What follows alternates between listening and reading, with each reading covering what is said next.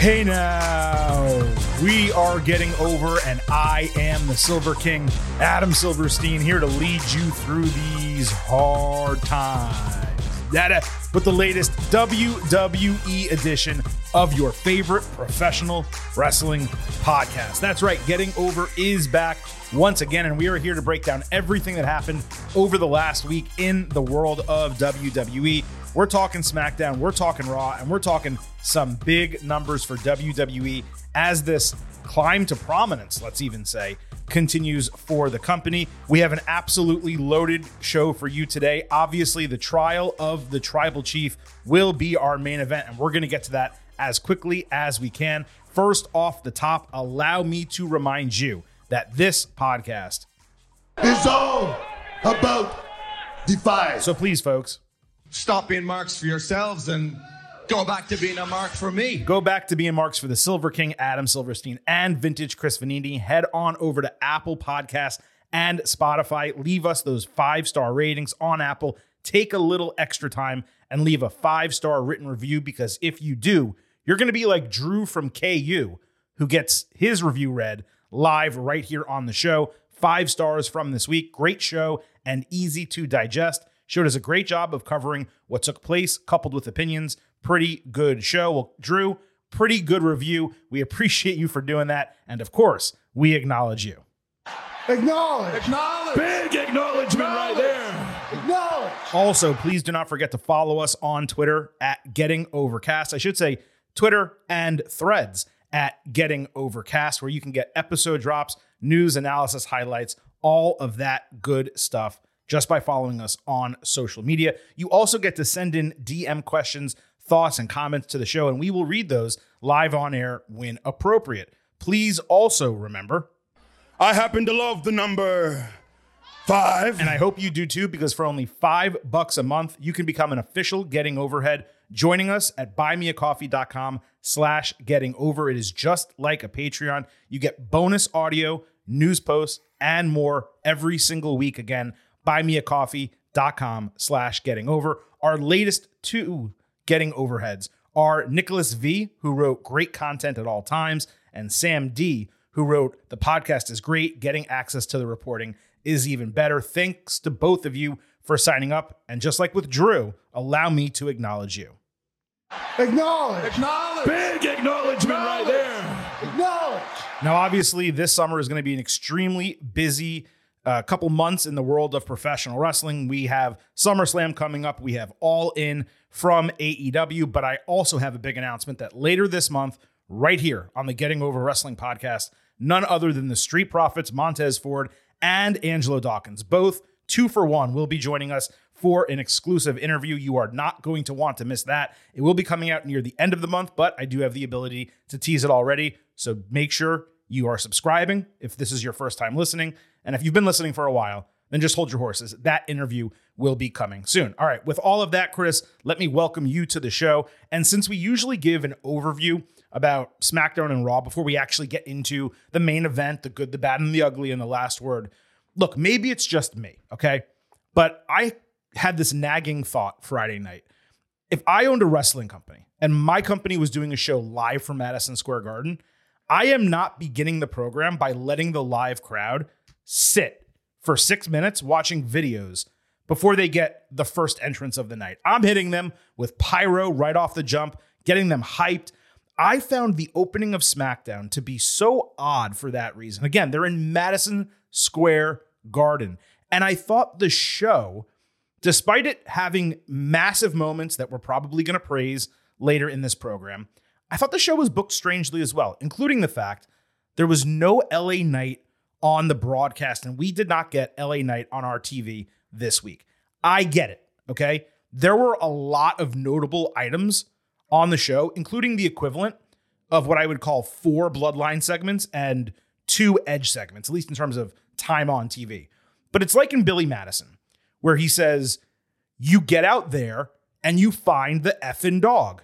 Well, guess what? You get out there and you find a way to get LA Knight on the show. How do you not capitalize on one of the hottest acts from Money in the Bank in front of one of your best television audiences of the entire year, in front of one of your best TV audiences of the entire year. Now, I did not dislike SmackDown on Friday. It was better than it has been the last few weeks. But for those reasons and a few more, dude, I found myself pretty disappointed by it. So, like, look, it was a unusually booked SmackDown that went heavy on Bloodline back like pandemic era Yes. Bloodline, where it took up half the show. Um, but the ratings for SmackDown were massive. Absolutely. The ratings for the Bloodline, the tri- the trial of the Tribal Chief, was massive, and ultimately, that's all that matters if you're WWE. So, like, I'm gonna open by saying what they did clearly worked, and from a business perspective, and what they want to do, without a doubt, they Trips has the book. He made a decision that clearly worked. The only thing I will say is that uh, of all the things that weren't on the show or should have been on the show, the only one I really thought should have been is what you said, LA Knight, who shows up. I don't remember if it was pre-show or post-show, but he interrupts. Pre-show dark uh, match. Um, yeah, he, he, he interrupts uh, Top Dolla and all them, and does his moves, does his catchphrases, and he's out. That that clip, which was not on TV, got more than a million views on YouTube. A million for a segment that was not even on TV. That never happens. Now the Bloodline stuff did more than 2 million. It was huge. But that alone like c- clear number 2 most biggest thing going on on SmackDown right now is LA Knight. And look, if if if the idea is like LA Knight's going to get into Austin Theory and do a US title feud, and we wanted to do Sheamus Austin Theory first, get that out of the way, and then we'll bring LA Knight back. Fine, we'll see. Do a stare down But at remember, gorilla position. Force Theory to walk Yeah. past LA Knight backstage. Do something where he's on the show, is what I'm saying. this this comes after several weeks where LA Knight doesn't even talk on SmackDown. He does his most notable stuff on Raw sometimes, leading into Money in the Bank. Has that big, you know, Mhm. he was clearly the favorite of Money in the Bank. To not acknowledge him on TV at all was massive, a massive problem. And I know we said after Money in the Bank, he's not being buried. They clearly Oh, clearly appreciate him and stuff. I just thought I just thought that was a huge missed opportunity, and the numbers that did on social media, just that basic, literally, it's just interruption, beat a guy up, do your catchphrases, and leave. That peak attitude era segment, you could have easily could have cut something on this show to fill in those three minutes that it took to do that. So eh, SmackDown, huge ratings, very successful show. I just couldn't believe they didn't do LA Knight at MS Madison Square Garden after they didn't do LA Knight at WrestleMania. It's like, man, like these are opportunities here in big spots. Give this guy some moments here. Yeah, I mean, I was okay with him not being on WrestleMania. I, I do, I did think that he should have been, but it, it made sense given, hey, it's it's wrapping up the year, and he wasn't a huge featured part of WWE that year, even though he was starting to get over. But now, coming out of Money in the Bank, where he was the number one or number two most cheered person on the entire show, you get the guy on TV. You figure it out. You cancel the AJ Styles Karrion Kross match. You have you do a backstage attack. The match gets delayed to next week, and you do an LA Knight segment. You have Austin Theory mm-hmm. walking through gorilla position, and LA Knight standing there giving him the evil eye. I'm, you know, saying, "Hey, I'm coming after that title," or some, you know, something like that. You figure out a way. Like I said, you get out there and you find the effing dog. You get him on TV. That that's as simple as that. And and again, it would be one thing, Chris, if like the bloodline segment, and we're going to talk about it in a moment, if it ran long, which I believe it didn't just run long, but it ran extremely long, in my opinion. Um, if you had to cut a segment and it was a really quick 90 second backstage segment, you're like, we can't do it. We have to cut it. It wasn't planned for the show. They did the dark match ahead of time or the dark match segment because they knew he wasn't going to be on the show. To me, that's a failure. Right, right. It, it he is. It's wild to say, but he is like the number two, probably number two, sometimes number one thing I am most looking forward to when SmackDown comes on the air now. Like literally on Friday, I was like, oh man, LA Knight's had a big couple of weeks. I can't wait to see what he's going to do on SmackDown tonight. Like literally, I felt that on Friday, and Yeah. then to not get him was extremely disappointing. And I think a lot of people are. Yeah, and then Raw on Monday briefly, it just didn't hit for me the way the last three weeks have delivered. Now, there is something that happens where if I'm really busy doing work or something happens that kind of takes my mind away from being able to let it relax and fully enjoy wrestling. And this is for every company, WWE, AEW, anything. Sometimes I perceive a show to be less enjoyable than it perhaps otherwise would have been if I'm in the right mental state. And that did happen last night. Obviously, Northwestern coach uh, Pat Fitzgerald got fired, and you and I were both extremely busy because of that. I was particularly busy. Um, but the show didn't hit for me the way it did the last three weeks, the way I felt those delivered. The Buffalo crowd, it was hot to start. Then it kind of completely died as the show went on. For the women's segments, they treated them like absolute shit. Maybe Becky Lynch and Zoey Stark got a decent reaction, but the later ones didn't. And Raw as a whole, for me, felt like a total filler episode without any real significant build for any of the presumed SummerSlam matches, with the exception of maybe Ricochet and Logan Paul, which is in the lower portion of the card. And given how much I've loved Raw the last few weeks, I've been praising it as easily the best wrestling show of the week for the last few weeks. I thought this one was a bit of a downer. Did you perceive it the same way, or did you find it more entertaining than I did? I, look, I was in the same boat where I was working at the same time Raw was going on and kind of had to go back and watch some stuff. But Mhm. in the moment, I thought nothing of much consequence is happening, but this is a fun episode. It was fun. and I agree with that.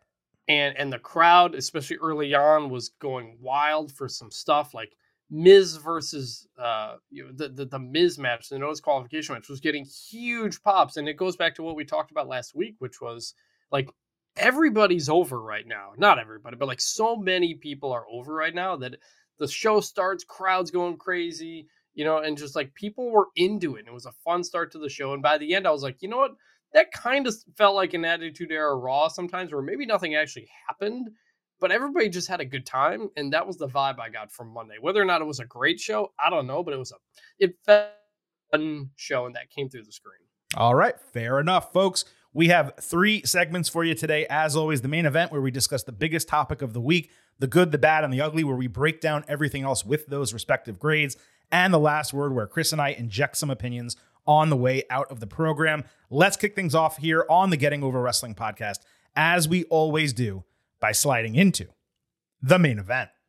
This is the main event. And this week, we would be remiss, Chris, if we did not center the main event segment around Tribal Court, the trial of the Tribal Chief.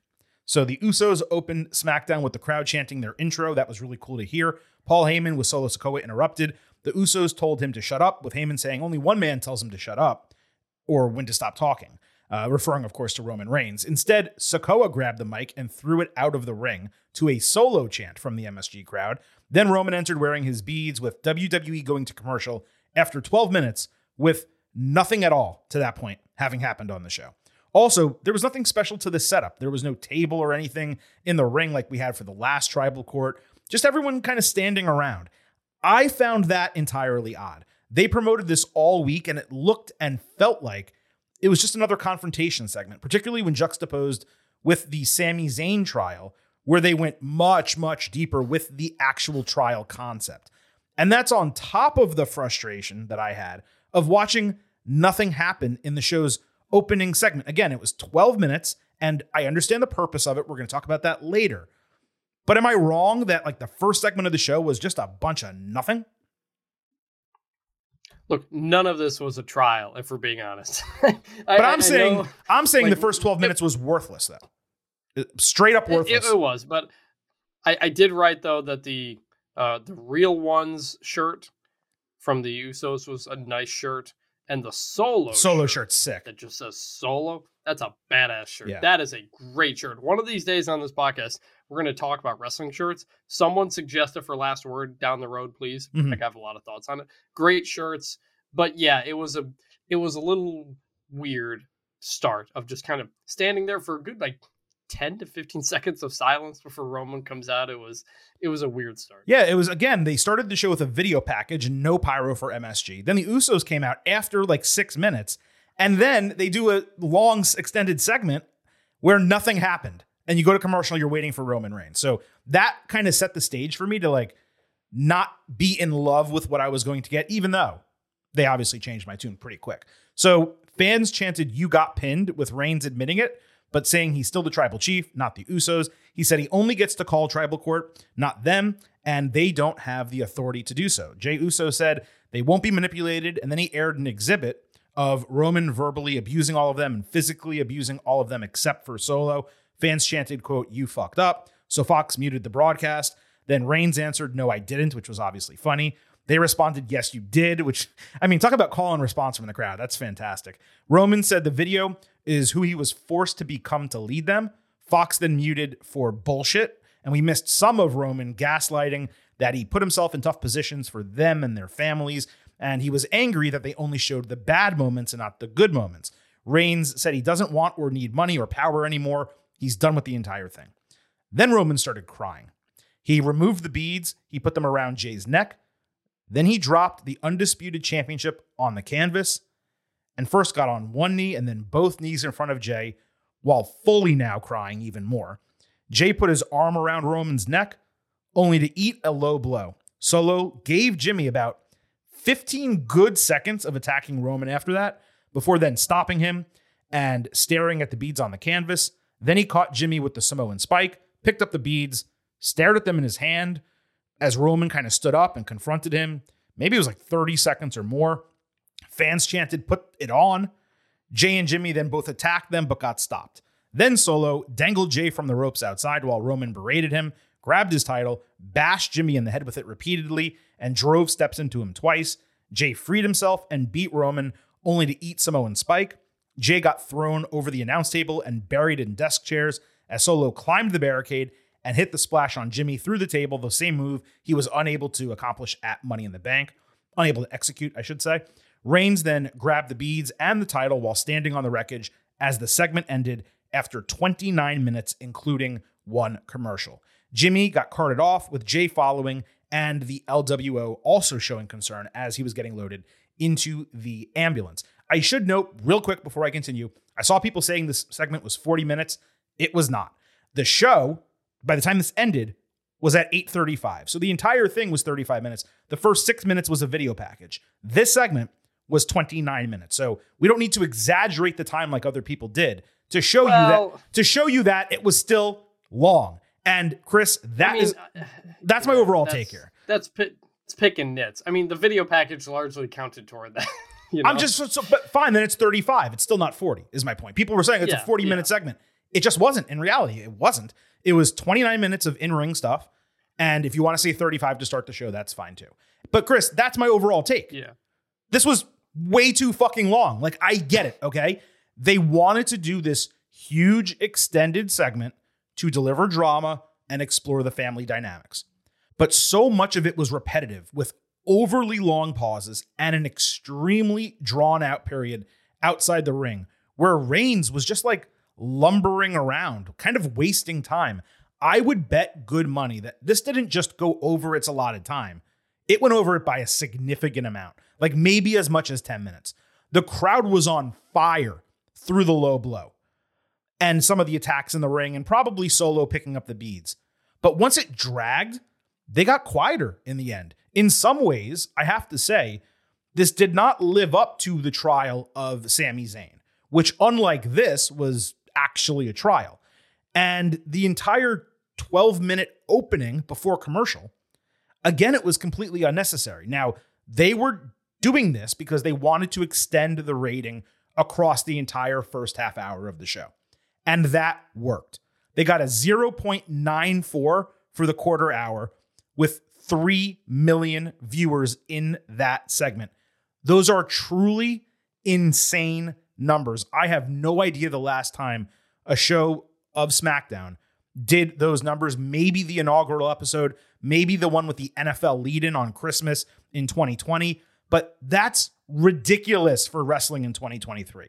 My biggest issue, though, is they kind of previously showed us what a tribal court looks like and could be. And that was such an intriguing concept in my mind that when they failed to deliver it, I kept waiting for like, okay, what else? Like when when Roman came out and he's like, hey, you guys don't have the authority to call a tribal court. I thought like on the Titantron, we were about to get Rikishi or Afa and Sika saying we called it. And like it was going to be this mm-hmm. epic type of segment. Now look, if I get away from the court aspect, okay, the middle portion was absolutely freaking hot. Reigns acting, his ability to cry on cue was top notch. The storytelling they accomplished was on point. Reigns suckered Jey in one last time with the crowd reacting to all of the big moments the removing of the beads, the kneeling, the crying, the low blow. Solo both delaying saving Roman, thinking he probably deserved some of the fight that Jimmy was taking to him, and then Solo delaying giving him the beads. They were on the edge of their seat for everything Roman did, but Reigns was also the only one who said anything. It was kind of like a monologue segment. The Usos barely spoke. There could have been a Sami element. There could have been the other family. There could have been a mention that perhaps the elders called tribal court, like I just said, something to have it live up to the promotion. Now, it did a damn good job continuing the story with Jey taking the low blow and Jimmy getting hospitalized. That, of course, leaves Jey out there as the one who will fight Roman. But what this ideally should have done, in my opinion, is seen Jey verbally lay out a case against Reigns before airing the video. It said Exhibit A. There was never an Exhibit B or C. It was just one exhibit. And I would have liked to have seen him, sta- you know, show some balls by stand up to him verbally, not just physically, maybe cutting off his bullshit spewing before literally getting hit in the balls. If it sounds like I disliked the segment, I did not. It was really freaking good. The crux of it, though, is that the middle was outstanding. But the first 12 minutes could have been eliminated, and the last six took twice as long as they needed to. I do find that in some ways, Chris, it paled in comparison to some of those epic bloodline segments that we've gotten over the last year, including over the last few months. That's disappointing because it could have been a truly memorable one if it was just built a little bit differently. And if you want to speak about talking too long, I just spoke way too much. So, Chris, what are your thoughts? I was going to say that. I was going to say, speaking of taking up 35 minutes. Yeah, I realized it halfway through. I did. Yeah. So, again, preface this by saying that it did massive ratings. Therefore, it was a success because that is what you're trying to do. Cannot deny that. My personal thought on it was similar to yours in that it wasn't that memorable, especially in the context of so many all time memorable moments this story has had. First off, it wasn't a trial, it had no format. That was just kind of confusing, as I said. But when Roman goes down to his knees and, and, and does his thing, you know what that reminded me of? 300. Have you seen that movie? I have seen it. I have seen it once, and I saw it probably the year it came out, and I have not seen it since. So I don't even recollect. Toward toward the end of the movie, when the Spartans are, are, are basically surrounded because someone betrayed them and they're going to surrender, Leonidas goes down to the emperor guy and he goes down onto his knees and kneels to the guy, which is what the guy wanted. But as he does, he, it's a trick, and a guy comes out from behind and throws a spear at the emperor and hits him in the face. And that's what I thought. It, it, was he kneeled, but it was like a fake kneel to try to get him to a low blow. Right. It was obvious what he was doing. Do that. Yeah. They they tried to give us the imagery of putting the putting the necklace on Jey, so we have that kind of stuff. But like he could have just low blowed him whenever. And, and what's something that's been interesting about all these bloodline segments since they started to break up is that like it's not a blood feud in the sense that they have to beat each other up every time they see each other. They're family. They right. can get in a big fight, and then the next week they're in the ring just talking it out again. Like I, actually really like that subtlety. Absolutely. Like, yeah. Yeah. Someone can interrupt somebody. We come in and talk, and we're not just fighting right away. Like we're talking it out. I, I, I really like that, just in general. But not none of this hit for me all that much. And more than anything else, I think ultimately what what you wanted out of this segment was the image of Jey as the chief with the stuff on. You got that. Mm-hmm. But the beatdown to me was very, very much of a letdown. I needed a much bigger beatdown than that. If this is supposed to be the big destruction of the Usos and Jey and stuff, I need blood. I need some some real yeah. tie somebody up, do some stuff. We all we got was like pro wrestling stuff. Somebody goes through a table, somebody gets hit with stairs. It did not stand out at all, and I'm very surprised they didn't get more intense with that for what this moment was supposed to think be. about not to interrupt So- you but think about like yeah. the hell in a cell beatdown right where Jey is watching his Yeah. brother and and there's the emotion and it's almost impossible to replicate that in front of a crowd because it was the silence that played such a huge role Mm-hmm. in that being successful But here they basically tried to replicate it by catching Jey up in the ropes and Jimmy's getting his ass beat outside. But this goes what to what I was just saying. Reigns was just like lumbering around. He would walk away and like think to himself, and then he'd grab the steel steps, and then he'd hit J- uh, Jimmy, and then Jimmy would take 45 seconds to stand up again, and then Reigns would hit him again. It was just like get it, like put this guy through the table, throw his ass into the barricade, drop the stairs on his head. 45 seconds, the guy's dead. Move on. Like it, again, it, if you take it, Chris, if you distilled it down, and, and look, WWE extended it long on purpose for ratings, and it worked and it was successful. Mm-hmm. Period. Okay, that's all that really needs to be said. But in terms of us looking at it from a critical standpoint, in terms of the content that we received, it would have been, in my opinion, much better received if you cut out the first 12 minutes and you trimmed the last six to three. All of a sudden, you take a 29 minute segment. I'm trying to do math live here, and that gets you down to about 15, 16, 17 minutes. And I think if we got a much tighter package like that with a much more intense brawl and beatdown, then we're singing a totally different story. We're still praising it, but we're saying, holy shit, this was memorable. Because it wasn't just the outside beatdown that took a while. Everything that happened in the ring after the low blow took a while. The delay with the beads with him and uh, Solo, uh, Jimmy attacking, uh, Solo not immediately stopping him, although that was a storyline point. Uh, then the Usos attacking after the fact. It just was like everything that happened felt like it was lumbering and taking longer than it need to, needed to. And while I think that decreased the quality of the segment, it sure as shit increased the ratings for WWE. Yeah, no, my biggest thing is I just would have wanted some more intensity.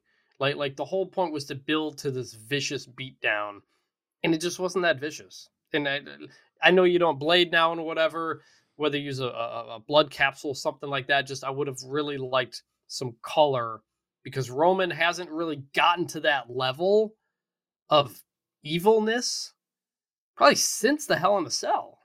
You know, since mm-hmm. what since he made Jey quit because of what they were doing in, in the guillotine and stuff like that. So if we're trying to get Roman back there, um, I, I don't think this got there.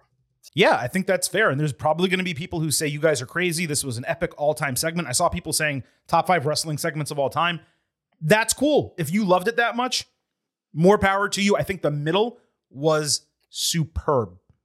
But if you're looking at it in its entirety in the first 35 minutes of SmackDown and the 29 minute segment itself, I just kind of felt it left a lot to be desired. I would have loved to have seen Jey in a prosecutorial role. I'm not saying as a prosecutor, but similar to what happened in that last trial. I would have loved to have seen Jey lay out a case against Roman.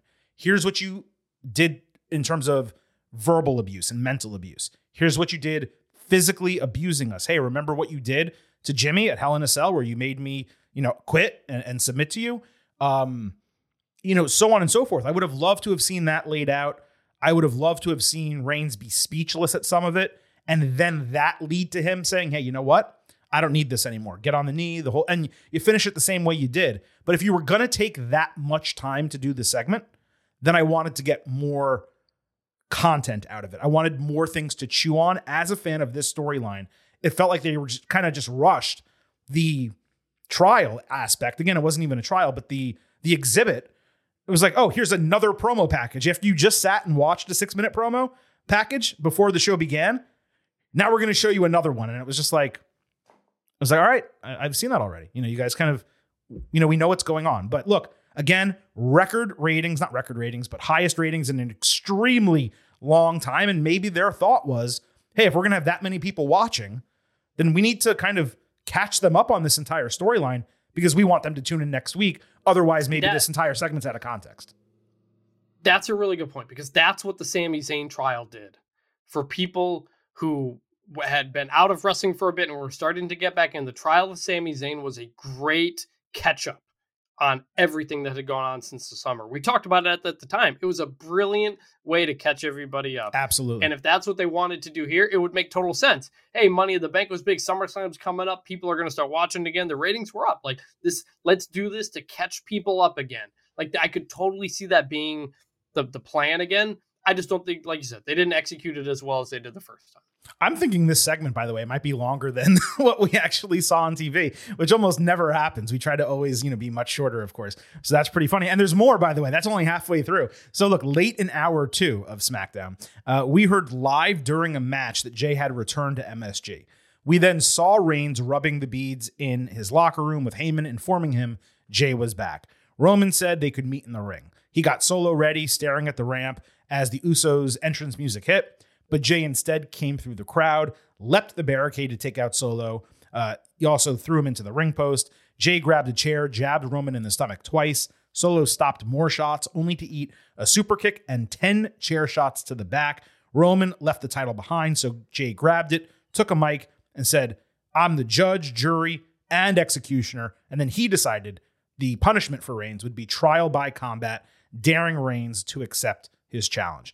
Now, this, Chris, was fire. Okay. I get that they had to separate the two segments so they could do the Jimmy hospitalization aspect of the story, but it felt like they could have let the Usos outsmart Reigns with Jimmy stopping the low blow before the main segment ended and then have it finish this way. The place would have been out of its mind if this happened all together at the open of the show. But even doing it this way, I would just have preferred the Reigns backstage segment saying he'll be in the ring to celebrate. And then you have Jey's return being a total surprise, not leaking it to us on commentary and not Heyman telling Reigns to expect him to come back. Then all of a sudden, you get that Stone Cold Steve Austin pop where the music hits out of nowhere and you're like, holy shit, Jey's back, right? And you get that big, big, big moment. But the attack worked. The promo was delivered well. It got the job done to advance the story. Again, just by giving some notes, some critical notes here. I'm not saying I didn't like it. We've covered so many prior bloodline segments where I break them down, and Chris, you break them down with your opinions. And we literally say some version, at least, of here's why this was great, no notes.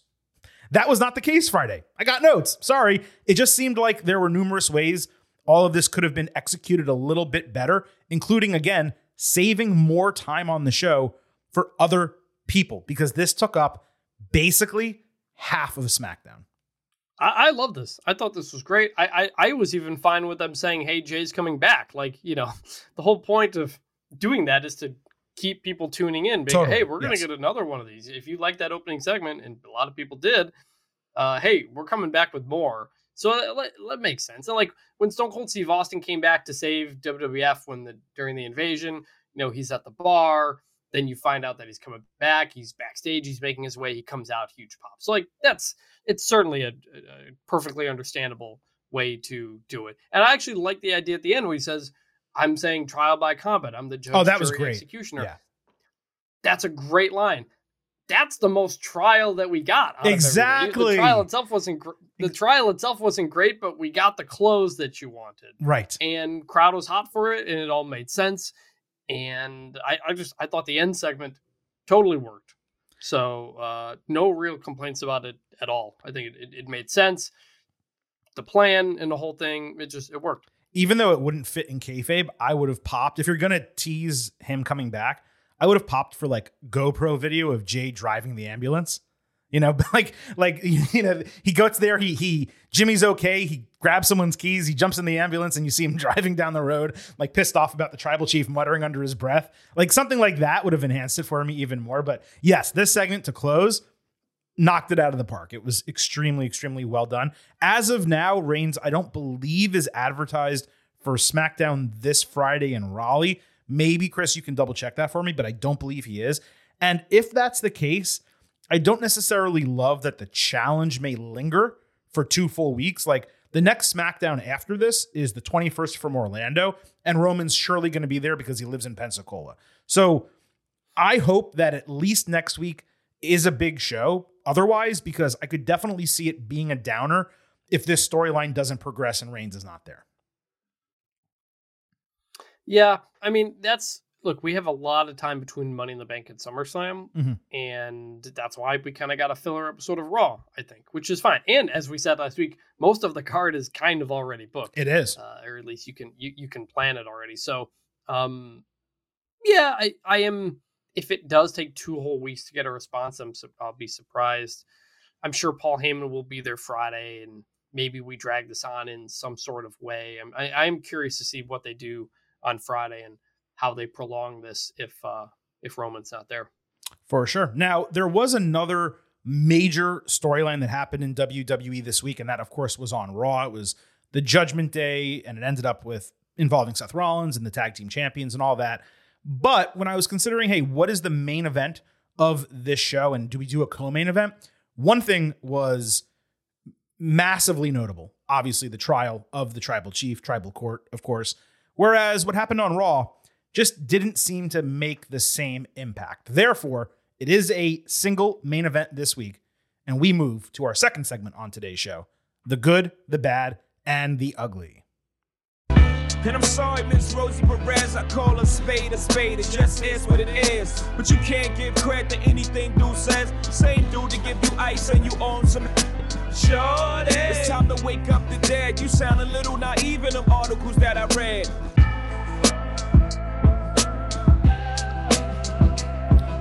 All right, so Finn Balor opened Raw saying his issues with Seth Rollins are unresolved, due specifically to Damian Priest. Rhea Ripley and Dominic Mysterio entered without Priest, as Ripley said they need to handle it privately as a group. Balor kept bitching, so Ripley put her hand on the mic and told him she promises they will all work it out backstage. So Balor dipped out and he had a scowl on his face. Ripley then reiterated that Judgment Day runs Raw before challenging any woman in the back and promising Dom would beat Rollins in a scheduled rematch on the show. Strangely, no women came out when she said that. Uh, Rollins did come out, though, with a plate of wings, since Raw was, of course, in Buffalo, saying fans were there to see Judgment Day implode, and tonight he, not mommy, would be the one whipping Dom's ass, which was a fantastic freaking line. Uh, Ripley later dressed down Priest backstage. He said, Look, I already spoke with Balor and we discussed our beef, but I'm going to do it again just for you. Then she moderated an argument between them. Priest said he never intended to cost Balor at Money in the Bank and would never cash in the briefcase on him if he was champion, claiming it wasn't his fault what happened. Balor basically just got in his own head. Balor suggested, hey, let's clean the slate and let me get Rollins first, then you can deal with whatever you want to deal with. Priest agreed, saying he knows Balor will become champion, but either way, it's covered. And he held up the briefcase. Balor looked curiously at that, wondering what he meant by cover? Does he mean that someone in Judgment Day will have the title, whether he wins it or not? You know, what exactly did he mean? Now, other than the early video recap package that kind of interrupted the flow of this entire thing, this was legitimately hot. And it was a really intriguing start to the show as well as I always say, you'd think an interpersonal conflict like this could be worked out in the six days that they have between television shows. But in kayfabe, it was smart to see the issue resolved well, like 90% of the way we think, because it was done the way real humans would resolve it, as opposed to some exaggerated bullshit where it lingers on for weeks. They said, hey, look, you perceived this this way. I didn't mean it that way.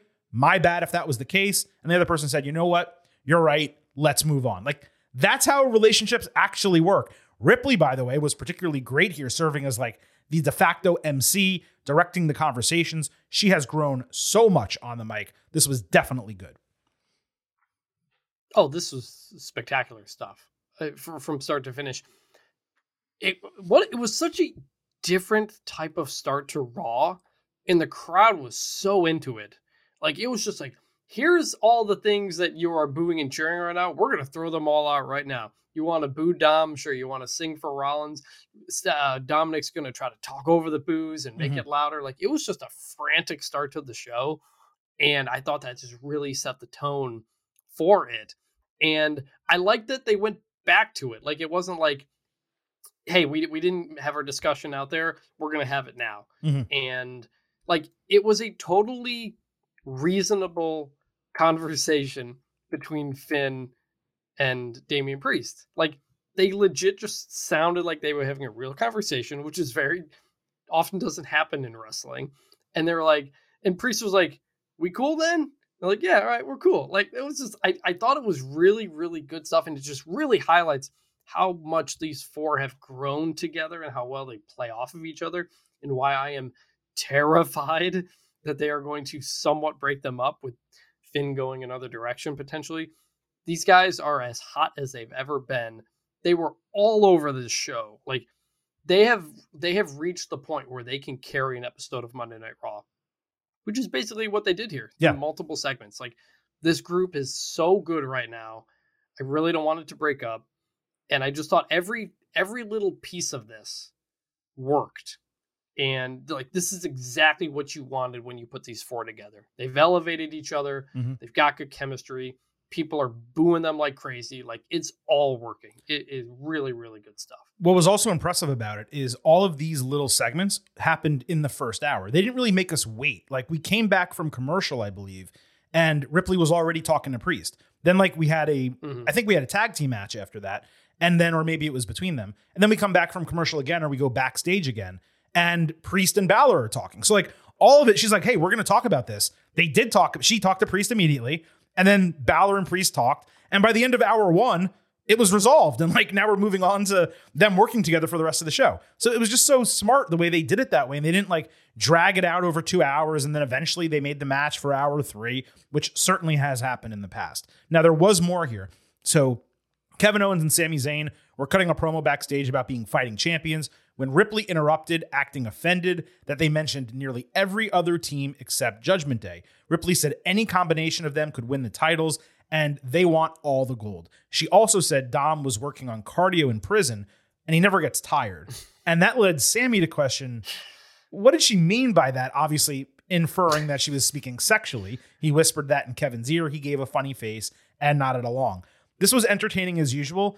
It just kind of feels like to me there's no direction for KO and Sami. Like, I do know there were talks of a new team challenging them on Raw, and perhaps that was nixed and the dire- direction was changed. But KO and Sami are way too over to be in this role that they're in right now, where they're just like stuck helping other baby faces. You know what I mean? Like it was first it was Cody they were helping. Now it's Seth Rollins. And in between those things, they fought pretty deadly in a throwaway match. They really need to be involved in a storyline that is significant for the tag team titles. Let's not forget, just a couple months ago, these titles main evented WrestleMania. Even more recently, they main evented Night of Champions, didn't they, against Roman Reigns and Solo Sikoa? So Yep. these guys need to be in a significant program. I'm not saying they can't like take a step back every once in a while, but this is SummerSlam season. This was good. Don't get me wrong. Good backstage segment.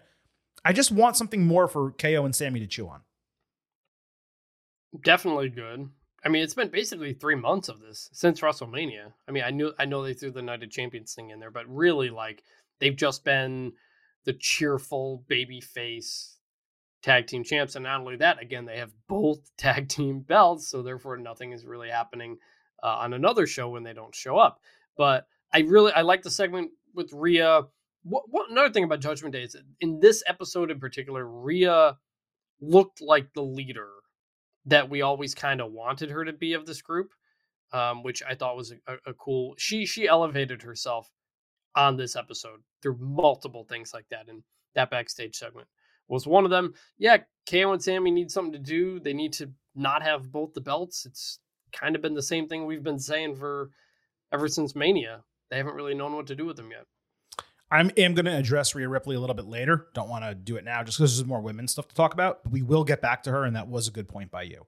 Uh, so Seth Rollins had a scheduled uh, singles match with Dominic Mysterio, non-title, a rematch from last week. And I will tell you, going into Raw, I kind of rolled my eyes at it. Now I know it ended in a DQ, but I was like, man, a rematch on Raw directly after one week.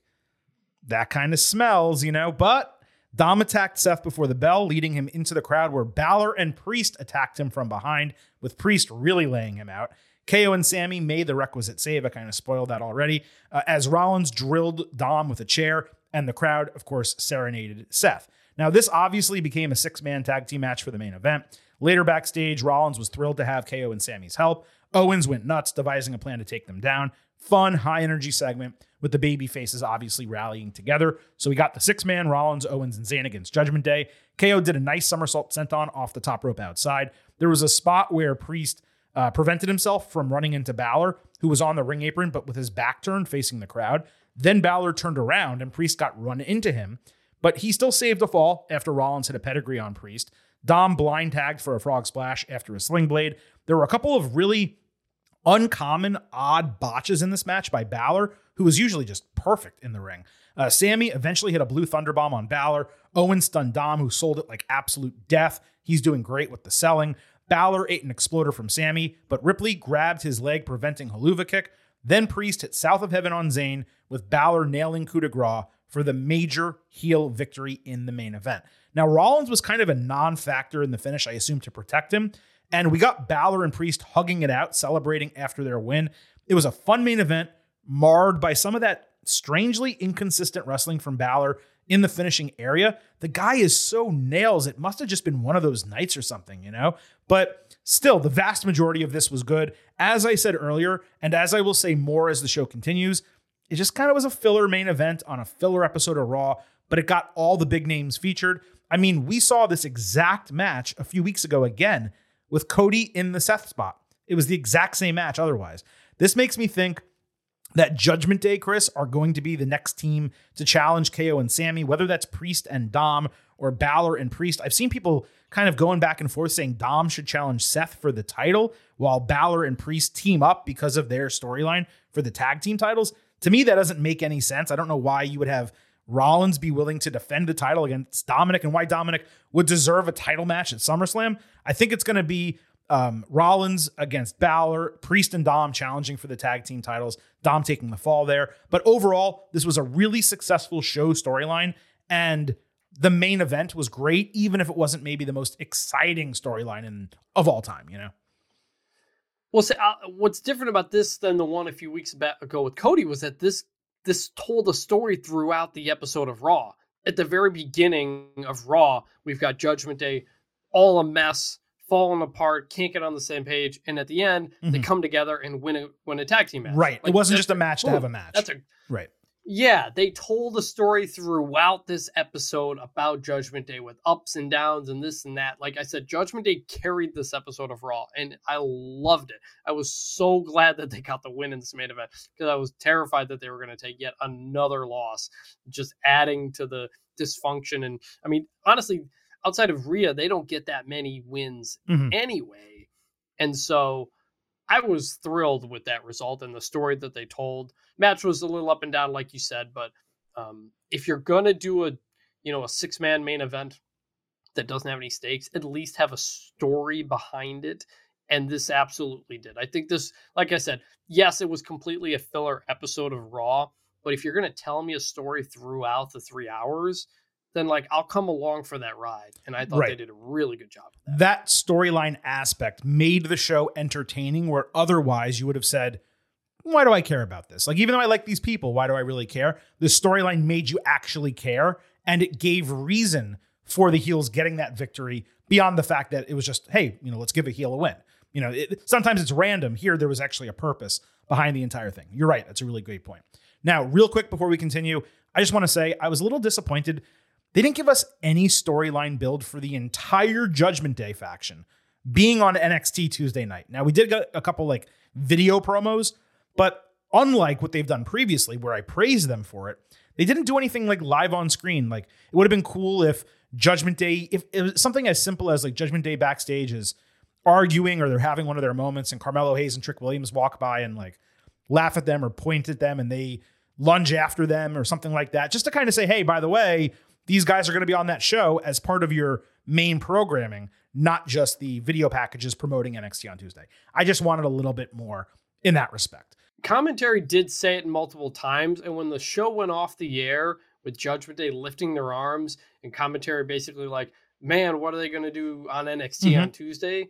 I was like, oh man, like I kind of want to watch NXT on Tuesday now because I'm I'm feeling the Judgment Day right now. I want to see uh, what, what they're going to do on Tuesday. So you're right; they could have promoted it better, but that's another point uh, that I hadn't thought of, which is you tell the story, you bring them back together, they come out of the show on top, and then you're like, hey, by the way, tomorrow they're going to be doing more on NXT. Like they're riding Judgment Day right mm-hmm. now, carried Raw, going to be on NXT.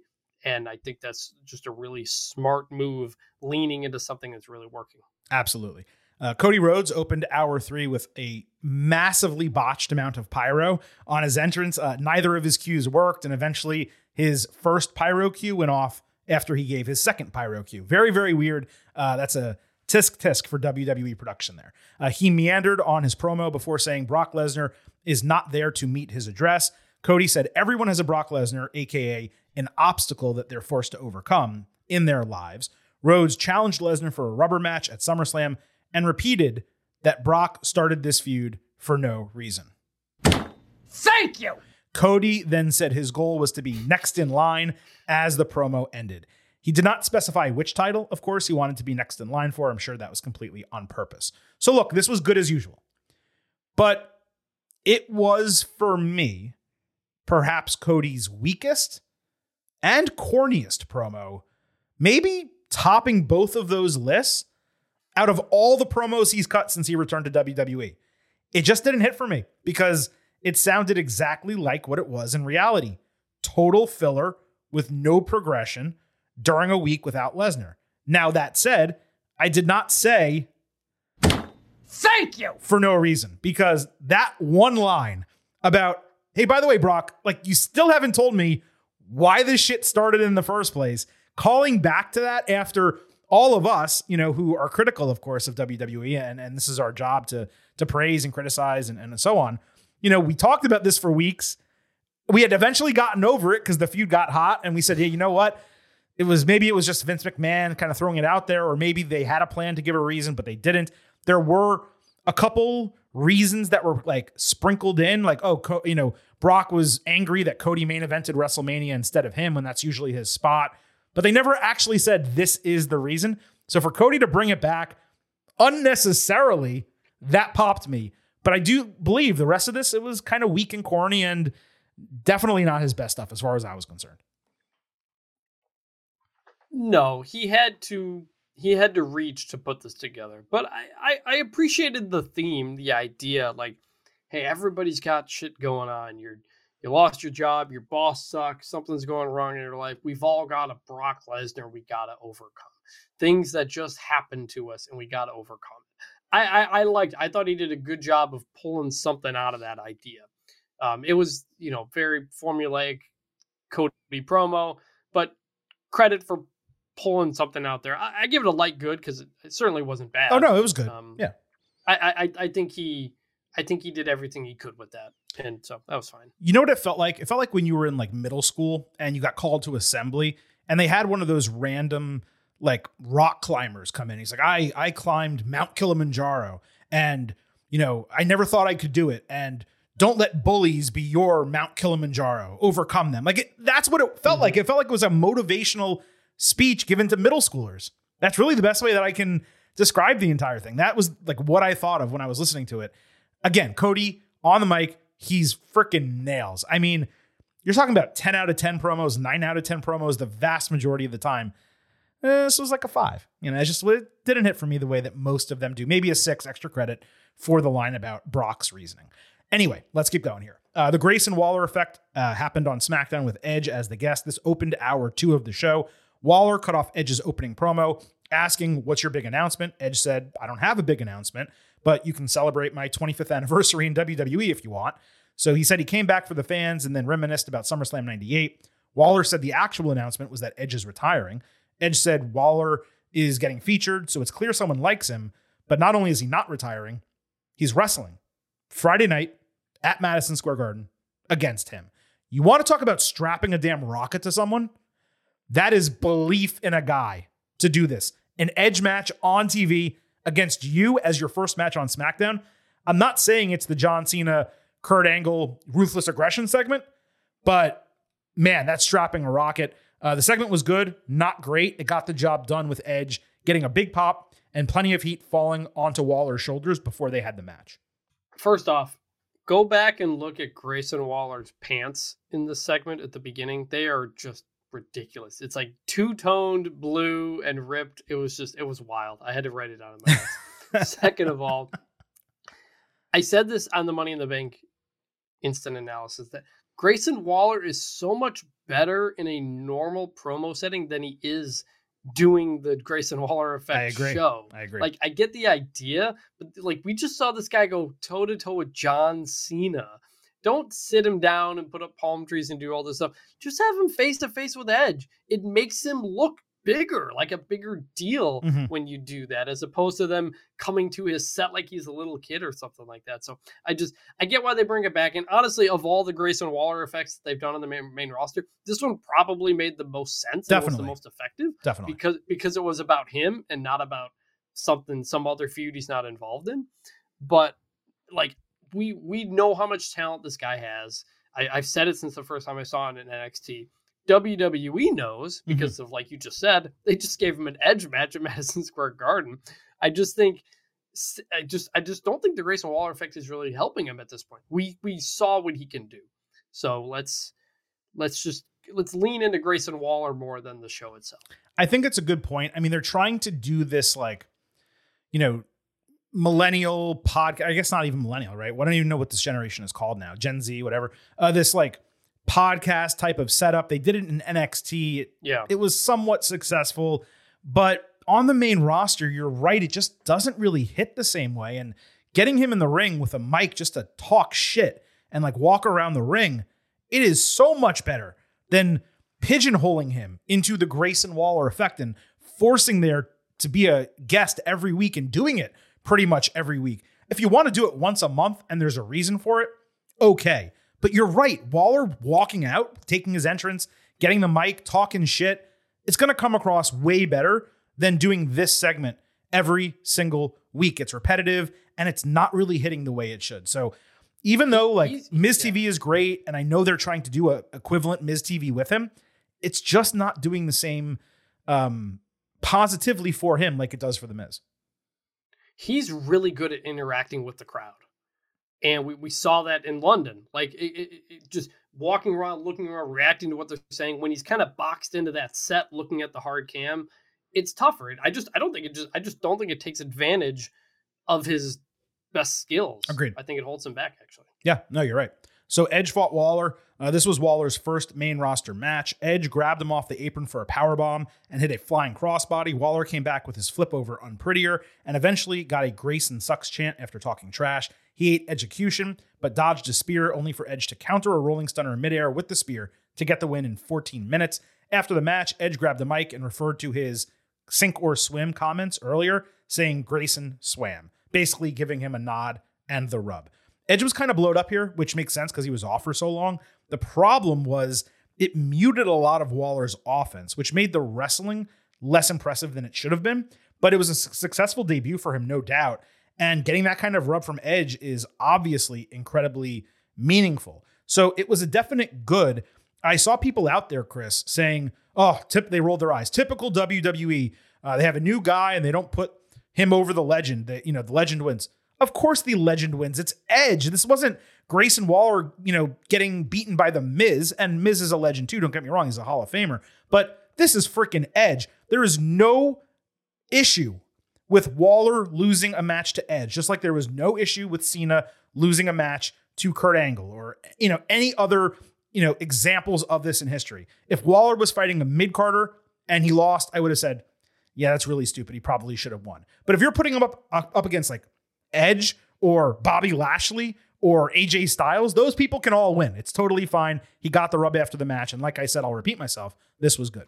My takeaway from this whole thing was that this was all a Grayson Waller story than it was an Edge story. Absolutely. because at the end of the match, you've got Edge saying you swam, you've got commentary going out of their way to say, man, Grayson Waller really impressed us, didn't he? Like, they really, really pushed him. Yeah, he lost, but the entire point was to show how good he is. He Mhm. went toe to toe with freaking Edge in his first main roster match. It did feel more like the John Cena thing, like you said, when he goes backstage and shakes the Undertaker's hand. Hey, good job, man! Like that's totally what this was. So, like, if you like Grayson Waller and you think he's got a bright future, like I do, you come out of what happened on SmackDown thinking, "Oh, they love this dude," and and they're they're, making moves with him. That was the point of that, and I think they completely accomplished that.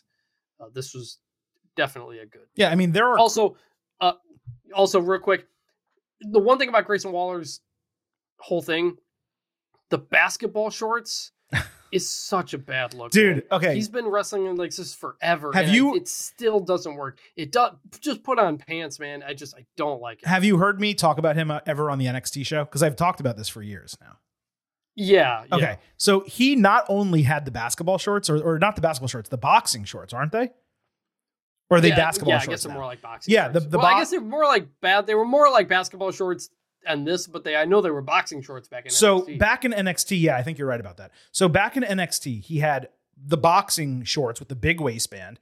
Then he wore football gloves like he was a wide receiver. And he did so he did the, the he had the boxing look, the football gloves on his hand, and then he does the between the legs like elbow drop off the ropes, which is a basketball type hmm. of thing. And I'm like, what are they doing with this guy? Like, like none of this. ma- The guy's from Australia. If it would be one thing if he was like, it, it would be it would be one thing if he was like an American who had played all those sports and his gimmick was he's the total athlete, so he's like melding all of it together. He's not any of those things. Like he wasn't a boxer.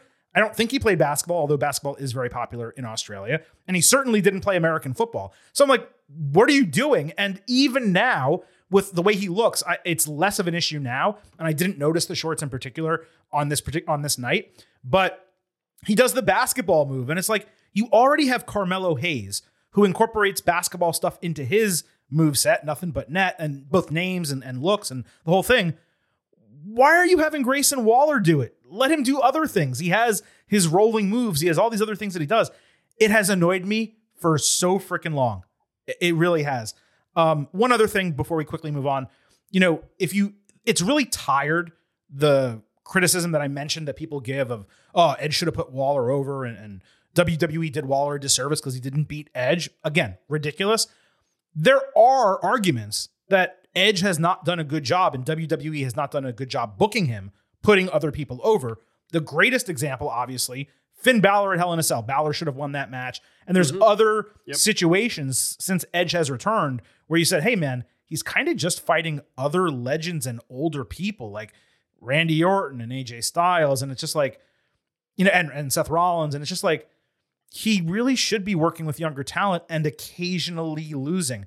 Waller, a brand new guy out of NXT, not an example of that as far as I'm concerned. But Balor, yes, even though he's like nearing 40 or whatever the case, he was someone who they were trying to elevate back into the main event. He would have benefited from beating Edge. Here, Waller didn't need to. So I just kind of wanted to reiterate that. All right. Yeah, no, I agree. I think Ed, I, I, it's nice seeing Edge back, and I've enjoyed having him back. But in terms of what you want to accomplish with him being back, since he came back, shoot pre-pandemic, I just I don't think it's I don't think it's at all accomplished what you would like. Right. Um, outside of it's cool that Edge is back. especially with his career seemingly winding down. This may be the last year he's a full time professional wrestler. So, you know, it's interesting. Uh, so, Asuka hit the ring on SmackDown, saying her one line before Bianca Belair and Charlotte Flair each attacked immediately, one after another. Iyo Sky ran through the crowd with her Money in the Bank briefcase and attacked Asuka with Bayley actually helping her. Iyo hit over the moonsault, and Bayley was about to help cash in the briefcase when Belair pulled her out of the ring. Flair then booted Sky as Asuka escaped with the title. Now, this entire segment lasted 90 seconds.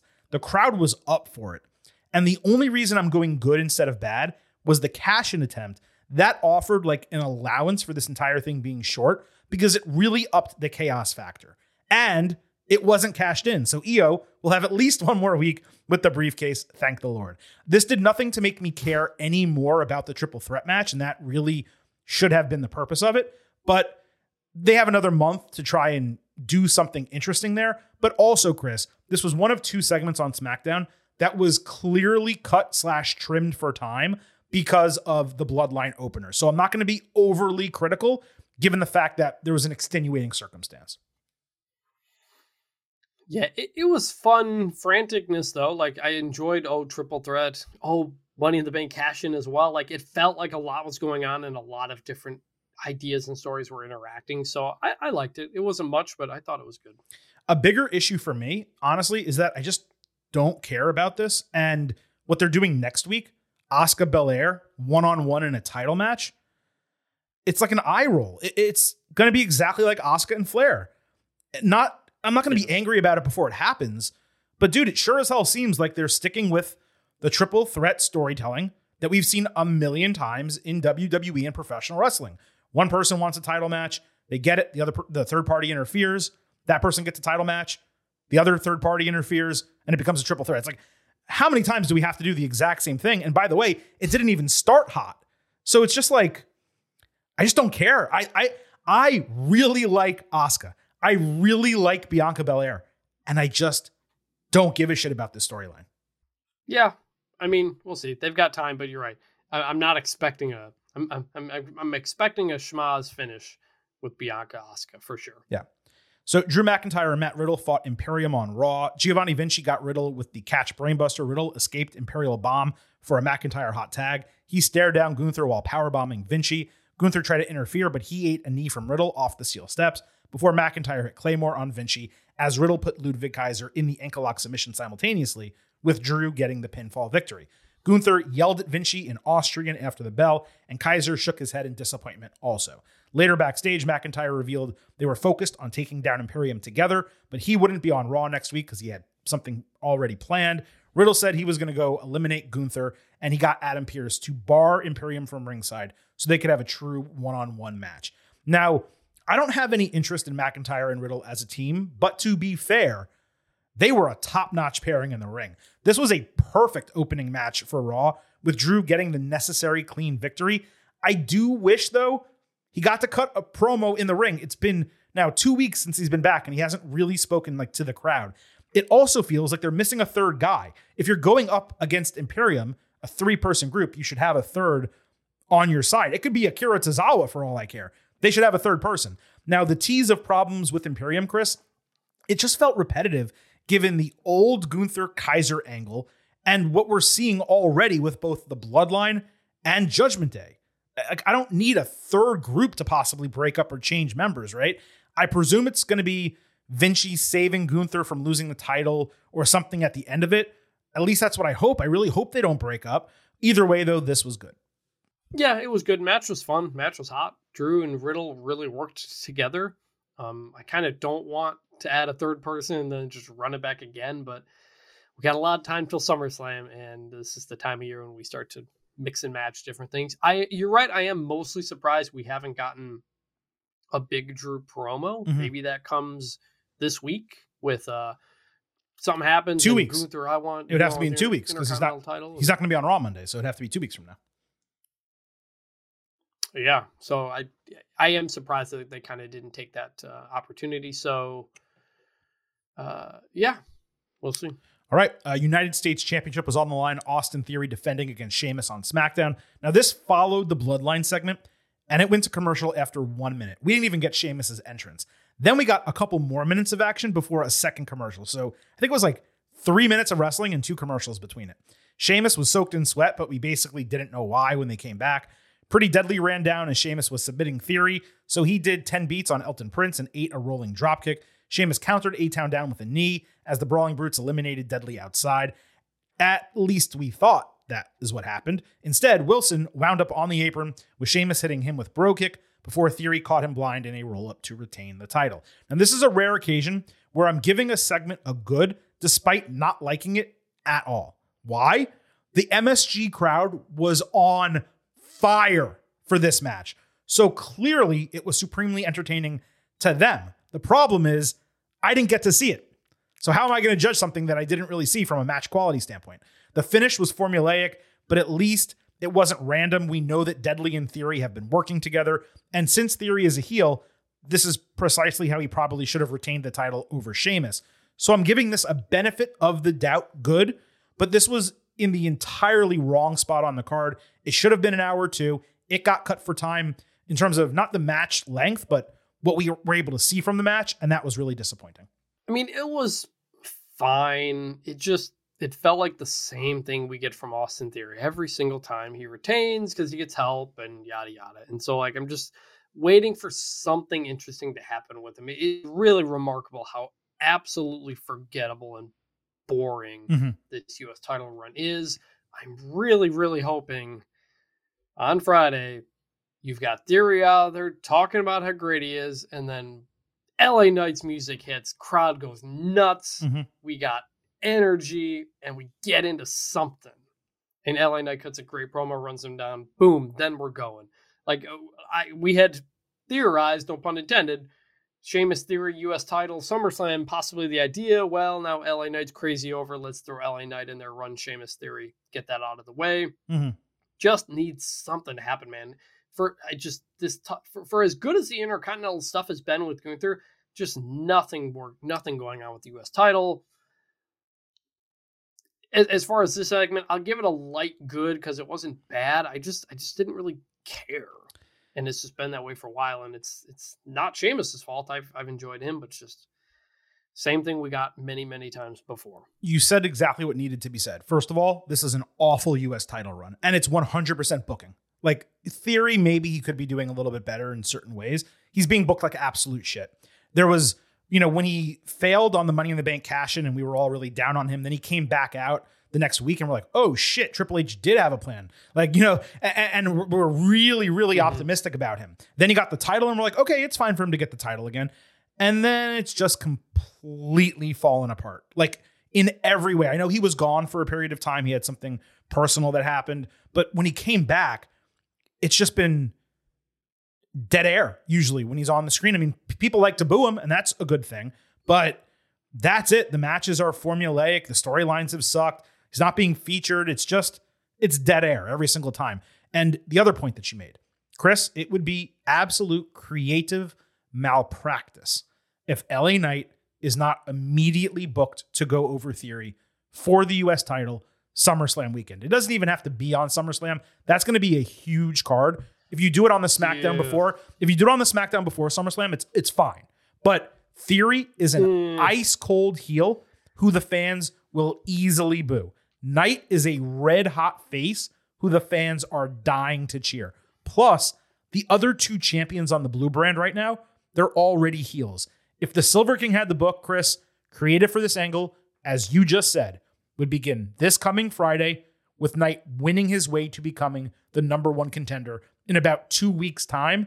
Then it's Knight and Theory either on SmackDown before or on SummerSlam. With Knight the new US champion, it changes the course of the title. It allows Theory to reset himself, and Knight gets massively over in front of a huge crowd.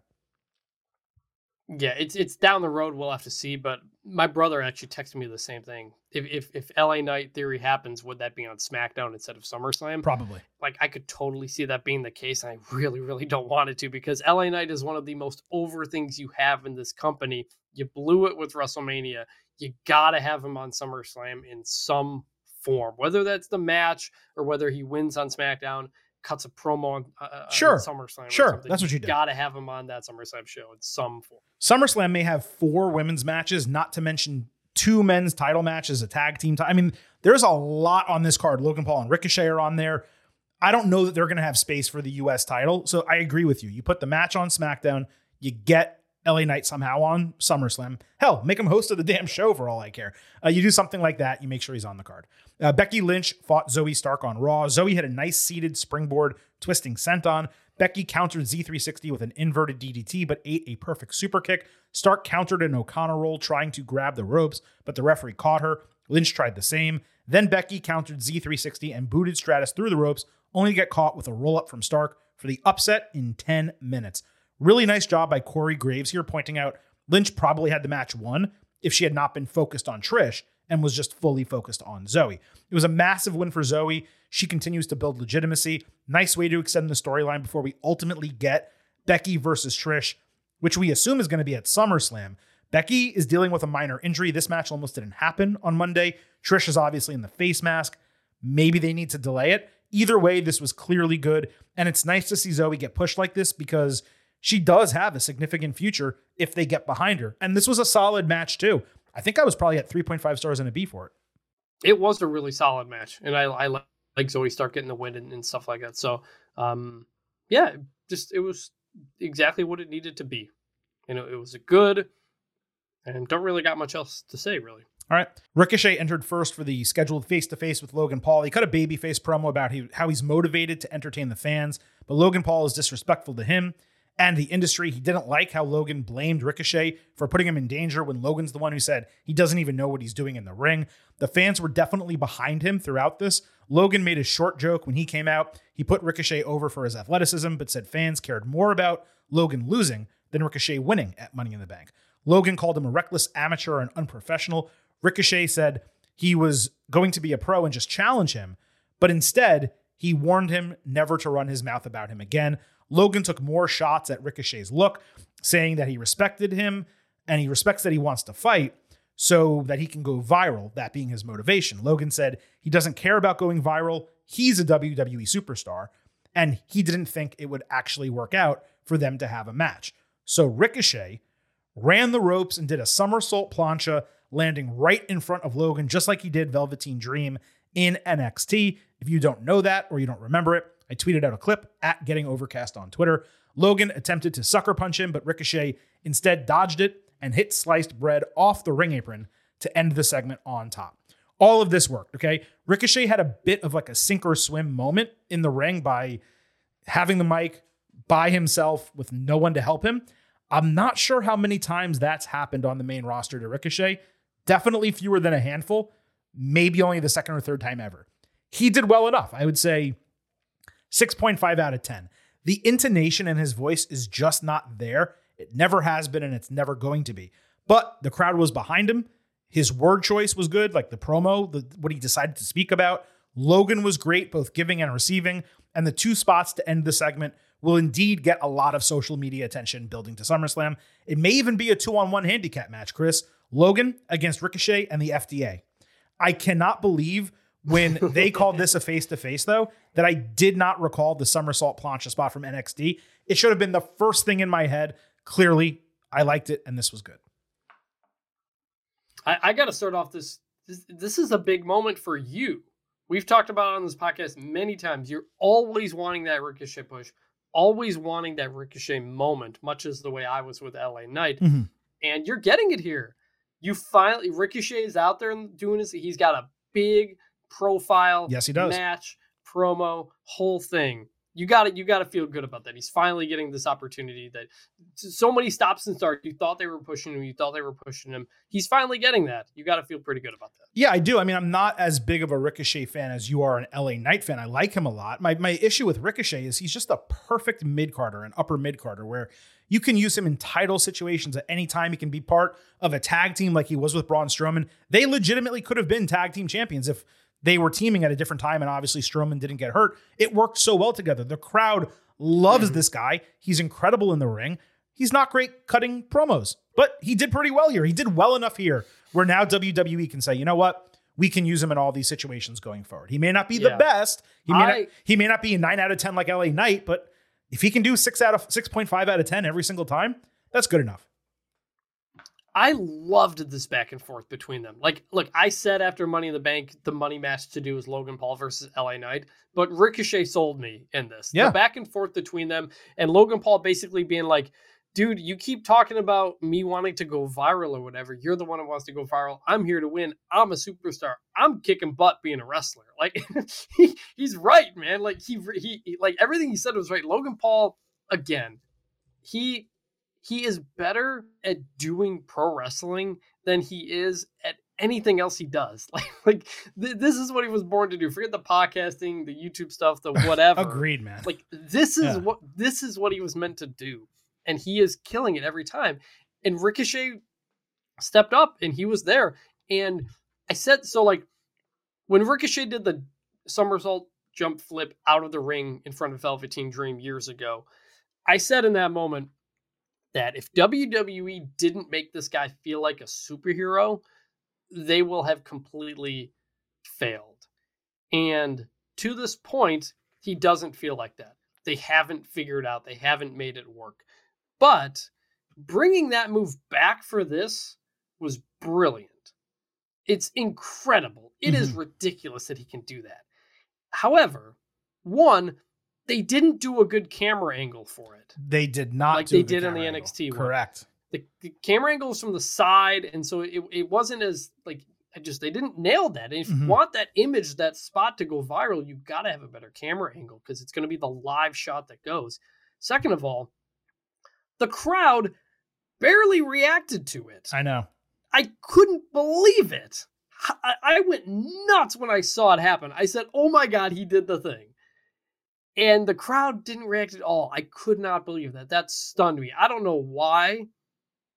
that was odd. But aside from that, stuff that wasn't in their control, I thought this segment was spectacular, and I'm fired up for these guys uh, in, in what they've got coming leading up into SummerSlam and then at SummerSlam.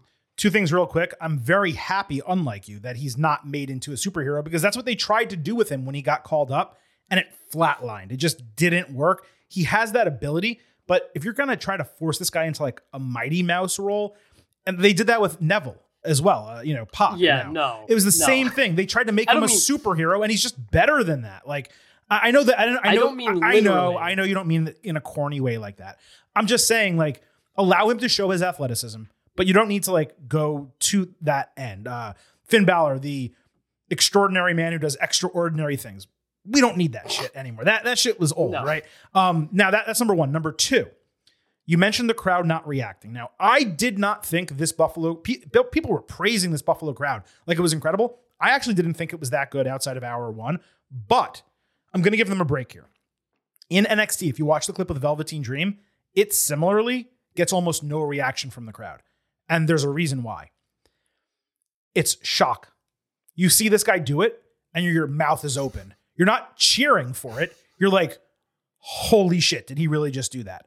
In NXT, it had an emphasis because Ricochet landed on a metal grate that makes a bang. Here, he just landed on something that was soft or concrete or whatever. It made no noise. So you didn't have the impact of the landing and the crowd reaction again. They're not just going to like explode in cheers because he didn't hit anyone. He just did something that was so impressive that you're looking at it in stunned silence. So I don't blame the crowd for that. And again, if you watch the NXT clip, that NXT crowd, black and gold back in the day, they went wild for anything. And they didn't go that wild for it. They did for the stare down that followed with him in Velveteen Dream. But Yeah. just the move, they were like, oh, what the hell did I just see? And that's why the reaction was that way. That's a good point. Yeah. That's a good point. Uh, Shayna Baszler fought Emma. Uh, Baszler got approached backstage by Emma, who was trying to praise her for taking out Ronda Rousey. Baszler took exception to it. That led to the match. Shayna won in 90 seconds with the Kirifuda clutch. Rousey confronted with a straight right to Baszler's face and a takedown. They brawled MMA style, countering submissions before Shayna escaped. Now, forget the match being short. Emma, by the way, was absolute shit here. I don't know what she was doing. This was all about the post match angle. I thought the post match angle was great. Give me Rousey Baszler inside the fight pit at SummerSlam, even though it was 90 seconds, even though the Baszler and Emma part was clearly bad. The Rousey Baszler part for the second straight week was good. Yep. Totally agreed. The match was whatever, bad, not great, but the post match was solid. And and it was good to follow up on that and these two have some good heat. Like we talked about it last week, the really good promo between the two and um they built off of that. So, it was good. Liv Morgan and Raquel Rodriguez were backstage planning to watch a women's tag team match to keep an eye on the competition. Chelsea Green and Sonya Deville took exception to them not fully focusing on them as number one contenders. Ripley then got in the champions' faces, telling them not to get in her business ever again. Chelsea tried to co sign Rhea by like talking over her shoulder in truly hysterical fashion. You could argue that what Chelsea did with Rhea was the best thing on the entire show. And her basketball line was the line of the entire night. Uh, except instead of Ripley loving that, she got stared down. She stared down Green instead. And then Ripley went face to face with Rodriguez. Morgan said they're not scared of Rhea and they were happy to have Natalia's back last week. Then Rodriguez said they would stop Ripley and she would have to deal with it. This was actually an extremely strong character segment for all six of the women involved. This was maybe one of the best like women's personality segments that WWE has done in a long time. It was one of my favorite things on the entire show and an easy good for me. Oh, I love this. I popped huge for the basketball line. I just it was everybody looked good at this. It just it totally worked. Fun to mix and match stuff. Uh absolute good. Now, I do have something to talk about with Ripley here, and then I have something to talk about with her later. Here, I just got to say, I'm massively disappointed that we ended another week without Rhea having a true number one contender for her title, even though it clearly feels like Raquel is being primed for that spot. Just think about this, though, Chris. Since WrestleMania, Zelina Vega got a title shot mostly because she was Puerto Rican. And then Natalya got two because she's a veteran and she got squashed the first time and she wanted a rematch. Becky is busy with Trish. Ronda and Shayna are feuding. And then they're doing this thing with Raquel, but she just won the tag team titles. It's one thing to like challenge for a title, it's another to be built up as a challenger. It feels like on Raw, they're doing a good job getting a lot of women featured, but they're not actually building up individual challengers for the most important woman on the show right now, who is Rhea Ripley. It feels like they crowned her and they just don't know what to do next. Like, this is SummerSlam. I know there's still a few weeks, and I think it's pretty clear the direction they're going, but am I crazy to think this way? No, I, I mean you just you laid it all out. Rhea hasn't done much individually. However, her being part of the Judgment Day has very much kept her relevant, kept her at the front of the screen. She just carried, you know, she was just part of the group that carried Raw Mhm. and played a big part of it. So it's not like they're not doing it. No, no, it's not about her. It's about other women around her. Right, right. It's just it's kind of in a weird spot where you have stuff going on and no one quite fits. I don't know if you should just bring somebody over from SmackDown to do something, but you would like her to have some more meaningful wins. And if we're going to do Rhea Raquel at SummerSlam or the SmackDown before SummerSlam, that would be a big moment for her, presuming Rhea wins. But yeah, she just she's won. She just hasn't she she hasn't doesn't have any real notable victories since winning the title. That's In It's the- April, it's- it's- in the beginning of April. it's the book. it's it's the booking, but like you said, it's not like the other women aren't doing anything that's not good. Rhea, Sha- uh, Ronda, Shayna's good. Becky, Trish is good. Right. It's just like I don't know. That, that's all. That's what I'm saying. It's that's what I'm saying. It's not that the women's booking is bad. It's not. It's not that Ripley's being treated bad. She's not. She's she was the most featured person on on Raw on Monday. Raw, not SmackDown, by the way. And we'll talk about that in a little Mhm. bit. But her, she doesn't have challengers. She's she doesn't need to get more over because she's super over. But I do want to see her wrestle in meaningful matches against legitimate contenders, and they're just not doing that for her, and that's my frustration. So we'll talk more about Ripley coming up in a moment. Uh, but the match that this preceded, Deville and Green against Kayden Carter and Katana Chance. Katana did a splash off Kayden's shoulders off on the top rope. Chelsea won by catching Katana in a pinning combination, with Sonya grabbing her feet on the ropes for extra leverage.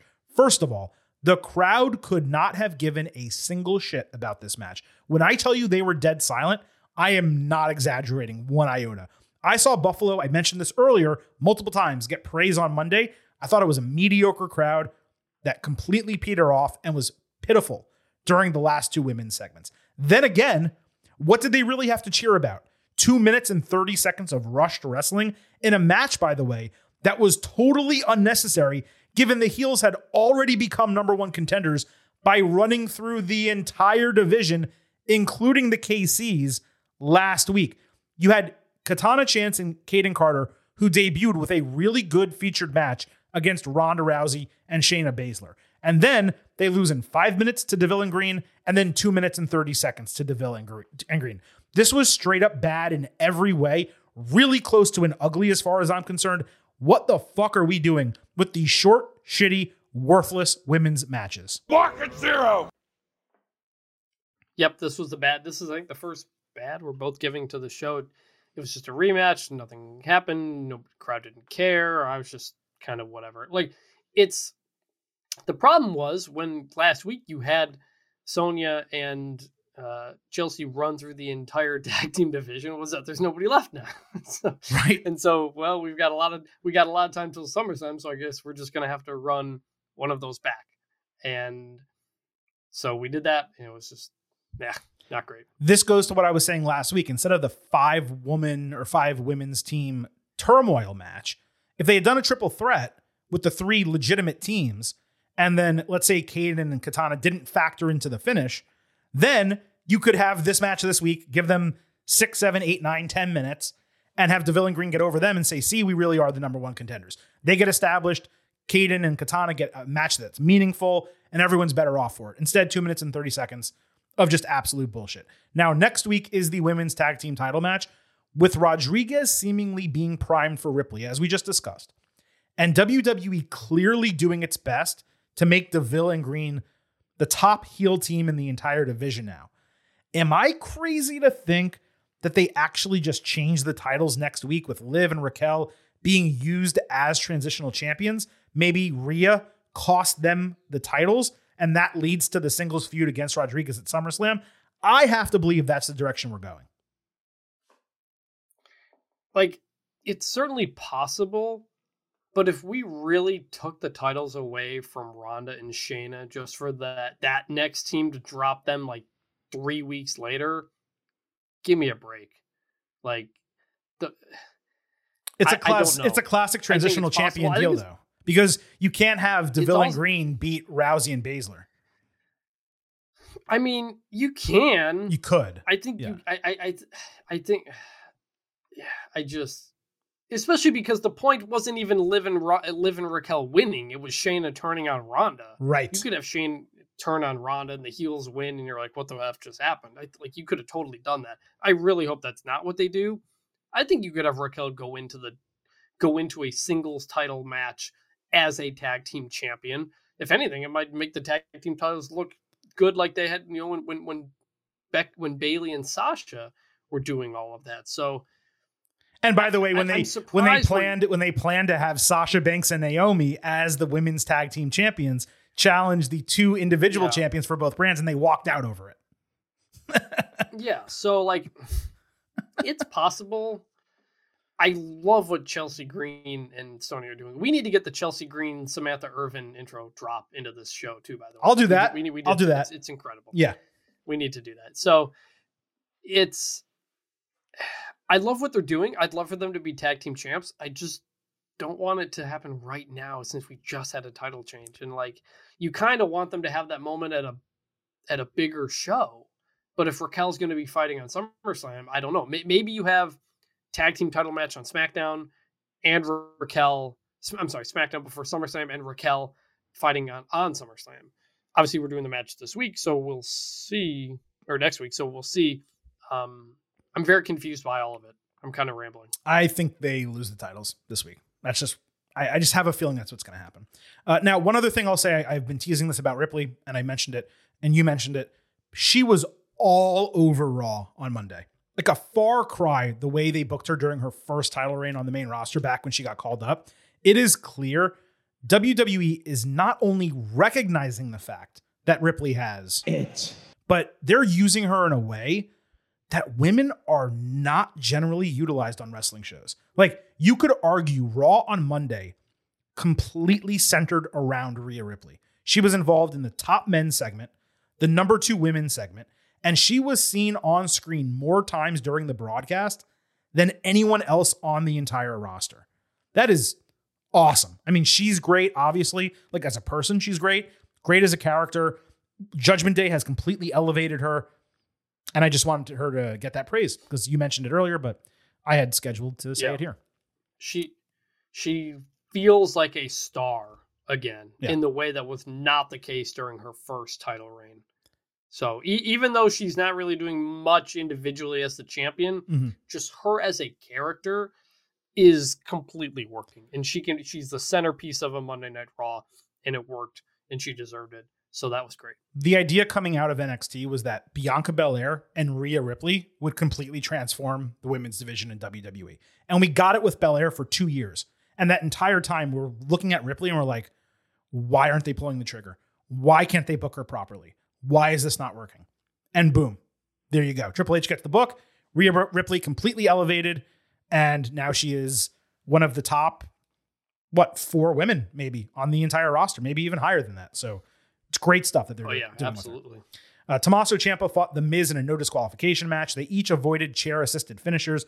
Ciampa then threw a chair at Miz while he was flying, and he wrapped one around his neck, running him into the ring post. He also put the announcer table lid at an angle and backdropped The Miz into it. Miz flew with a trash can lid, only to get caught midair with a huge knee. Ciampa then stomped the lid into Miz and used it to hit three brutal running knees in the corner. The crowd was going crazy.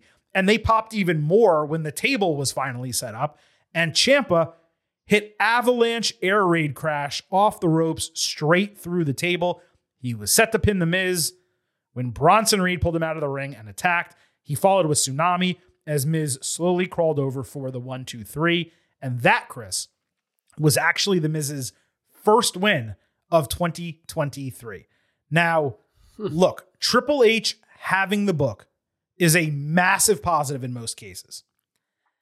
And then you get creative like this, and you remember sometimes he cares way too much about heels getting heat and not enough about baby faces getting over.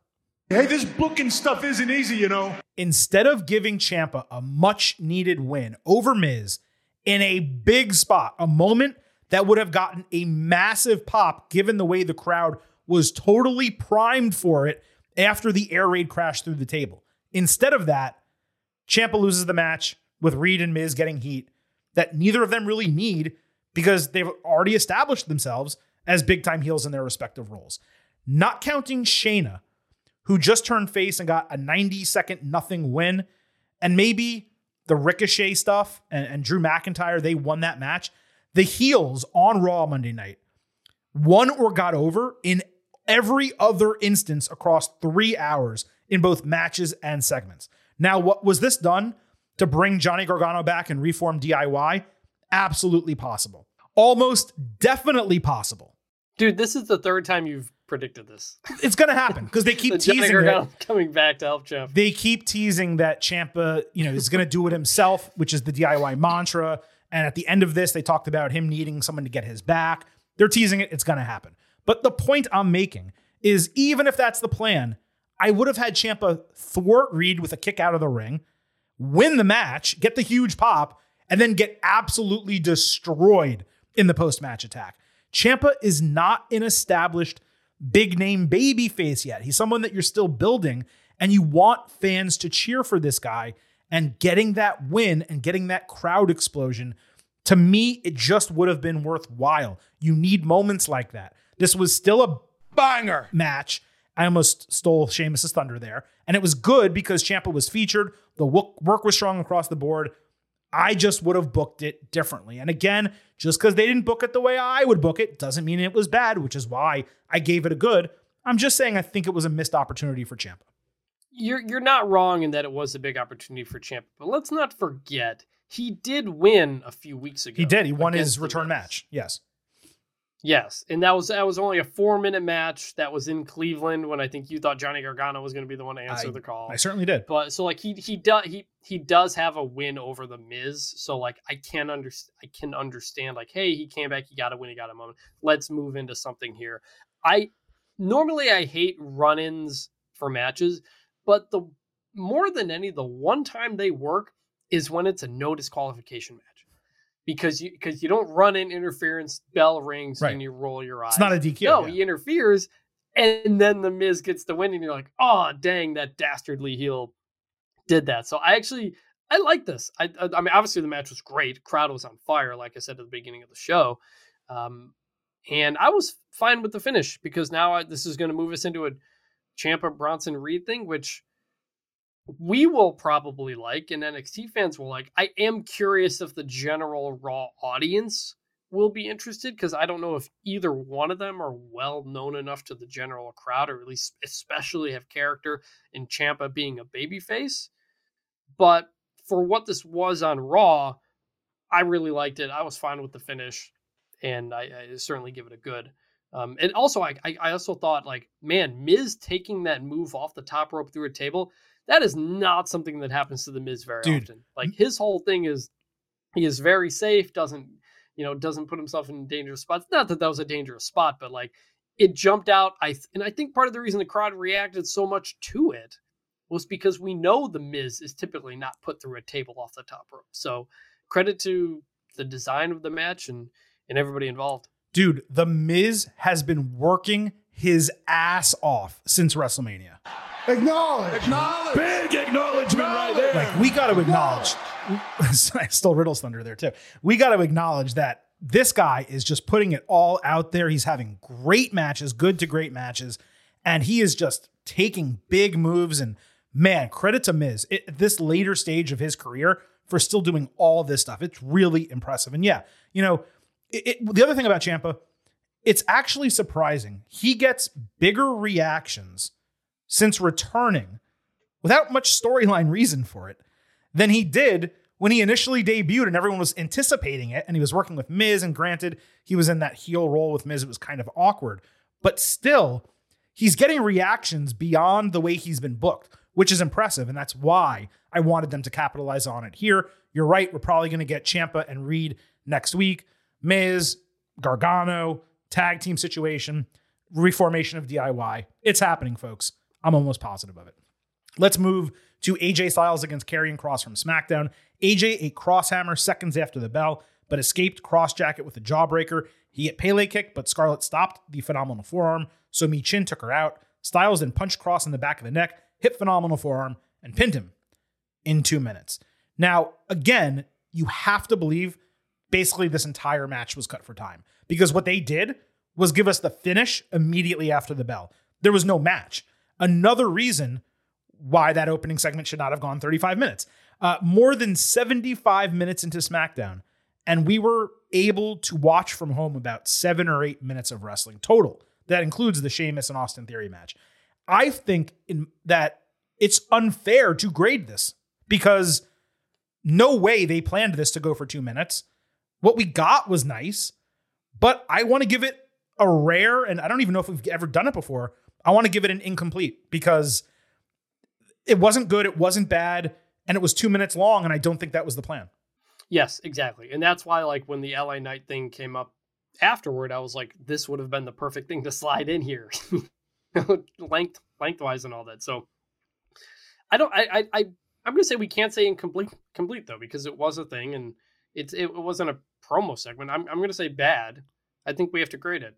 I think there's no. no the reason I would give it bad though is for it being two minutes, but it wasn't their fault, nor was it booked that way. So that's why I don't feel it's fair to give it a bad, well, and I don't I feel it's fair to give it good because it was two minutes. So, I mean, right? We we have to judge on based on what it was. We we've we've done this before. Uh, like, no, it, I don't know that we have like a vignette package or something. You got to grade it. I don't know that we've ever done it when something got cut for time and we didn't accept and acknowledge that. And if that's the case, then I'll, if you're making me give it a grade, I'll give it a good because I think it probably would have been good, but what we got was incomplete. We got nothing. We got two minutes, and it wasn't planned that way. So, uh, all right, fine.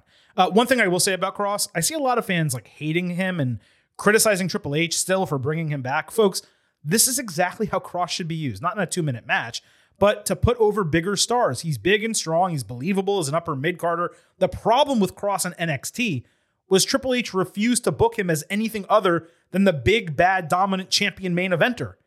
He brought him into SmackDown in that main event segment, attacking Drew McIntyre.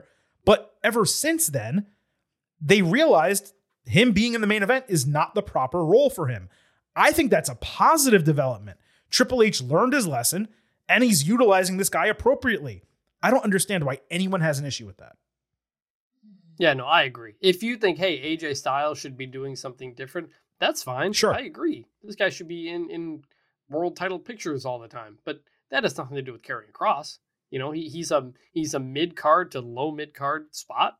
I think they have a good look, and yet they do enough where a win over him means something. Like that's exactly what he's for. Yeah, I completely agree. By the way, did you see pictures of Kross and Scarlett at the bar, uh, Barbie premiere for the movie? I saw them, and Liv Morgan was there. So first of all, Liv obviously looked.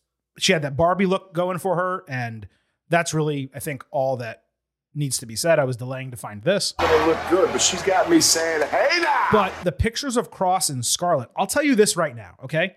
If they repackaged them and like they had a mental break and they became like a dollhouse style dream couple, it would work. I'm telling you, it would work. Dude, they looked great. I'm love. I'm loving that. Not the same as like a fire, like almost like a Firefly Funhouse thing, but like not trying to be spooky. Evil necessarily right. like spooky. Not trying to be spooky but just like literally doing that like yeah that it would totally work. work i'm telling he, you. like he he like he dresses you know take away the leather jacket he can dress nice. She you know can doll up very easily as we saw in those pictures. I think that'd be like a really fun idea. Give give them a character like not like like i said what they're doing now is not bad. The, the, the card stuff whatever like it's not the most important thing but like it's it's fine. But you just throwing that out there the idea that they just like go off into this other world and they're like a doll couple I think that's a great idea. It's like a 180 is what it is. It's just such a stark difference Yeah. from what they're currently doing. I think it would get massively over. But hey, that's just me. Uh, Alpha Academy held a graduation ceremony for Maxine Dupree. The crowd popped for all of their lines.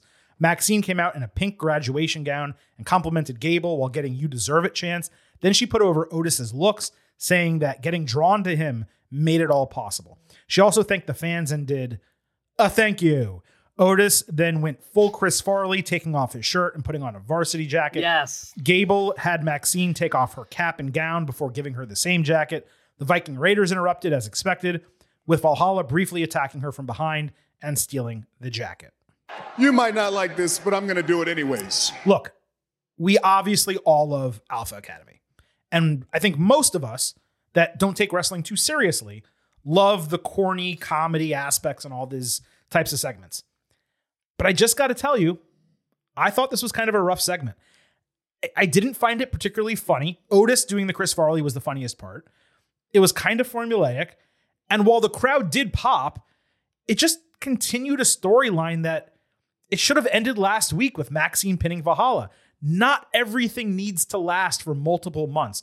This should have been a spot, in my opinion, where they brought back maximum male models to confront them, take the jacket, call it ugly, rip it up. This may be a surprise to some. And I think this is a segment that was universally loved. The Silver King's going bad. It just didn't work for me. And while Gable may be okay with Otis and being happy go lucky in what they're doing, I just want him in something more substantial. You can still do comedy and wrestle in meaningful matches, as Orange Cassidy has proven. Wow. I know. This is one of the biggest disagreements I think we've ever had on the podcast. This is hilarious, man. Like It was funny. Funny. The crowd was really Yeah. into it. That's ultimately what this is is about. Look, if you want to say, hey, the tag team titles aren't doing anything. I want to see Alpha Academy go get the titles. That's fine. If if you if, if you want to say Chad Gable should be doing more wrestling, that's fine. But I don't think that takes away from how fun and enjoyable this was. This thing is totally working and it continues to work every single week. I'm glad you mentioned the Chris Farley letter jacket thing. I wrote that down in my notes. I wasn't sure if people were going to get it. A very specific reference there Yeah. that he absolutely nailed.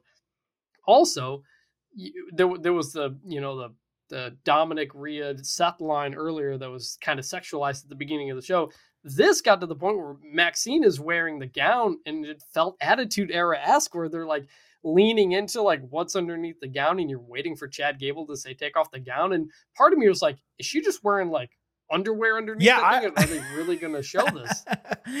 I agree. like they just had built it up and it had that exact same feeling and no she's wearing her leotard or whatever you want to call it yeah, ring gear. um, yeah. and, and look great and everything Eh, but uh i i thought this was great and the idea of giving her the jacket the thank you like she's getting that over like crazy too i just everything about this was hilarious man and and look a, a, a couple months ago we thought alpha academy were about to be broken up by maxine dupree and we did not want that to happen because we think the two of them have great chemistry together i think this is totally working i love this segment i thought it was great i love the idea of stealing the letter jacket and all kinds of stuff like these these big bad Vikings are interrupting a graduation segment and stealing a letter jacket.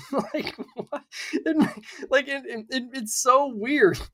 Yeah. but that's why it's funny, and everybody involved is giving it all they've got.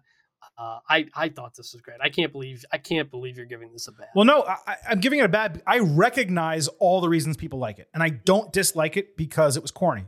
I like it because it was corny. I don't dislike it because parts of it were funny. All that's fine. My issue is it's continuing a storyline that doesn't need to continue, and even though there were elements of it that I found entertaining, in totality, it was just I thought a really odd and weird segment. So look, we got to be uh, critical here, and yeah, I'm going bad. That's the grade. It's a light bad. It wasn't terrible. It was certainly better than a lot of other things that I gave um, bad on this show already.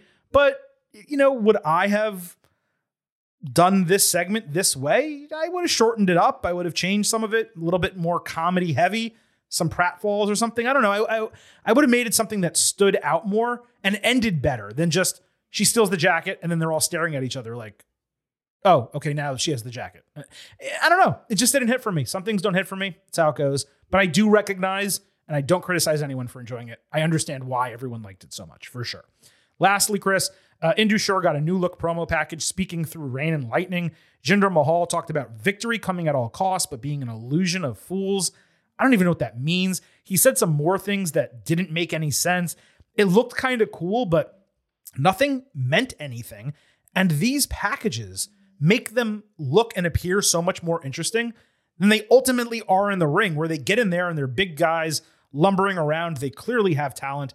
Their presentation doesn't work. This gets a light bad. I I, I wanted to give them another chance. They got two or three matches. It was the same Indus Sher. I don't think they're getting any better.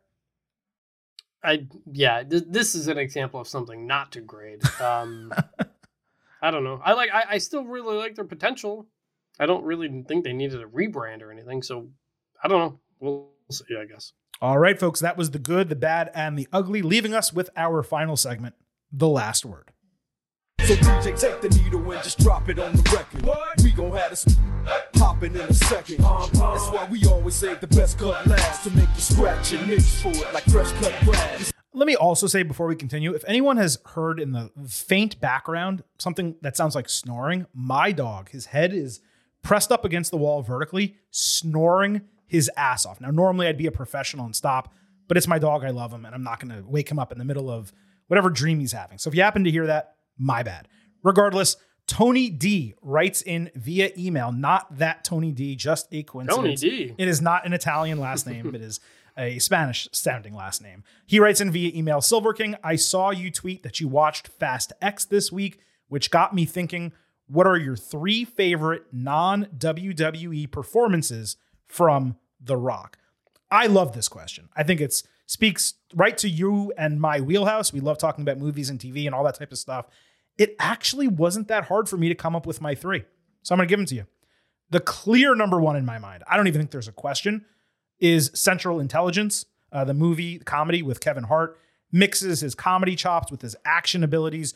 Great cast, legitimately funny script, clear chemistry with Kevin Hart, and a really entertaining movie in totality. Number two was tougher. I'm actually going Jumanji, more so the first Jumanji than the second, but both of them. Again, mixing comedy and action. Freaking Jack Black is great. It's good for families of all age, kids of all ages and families.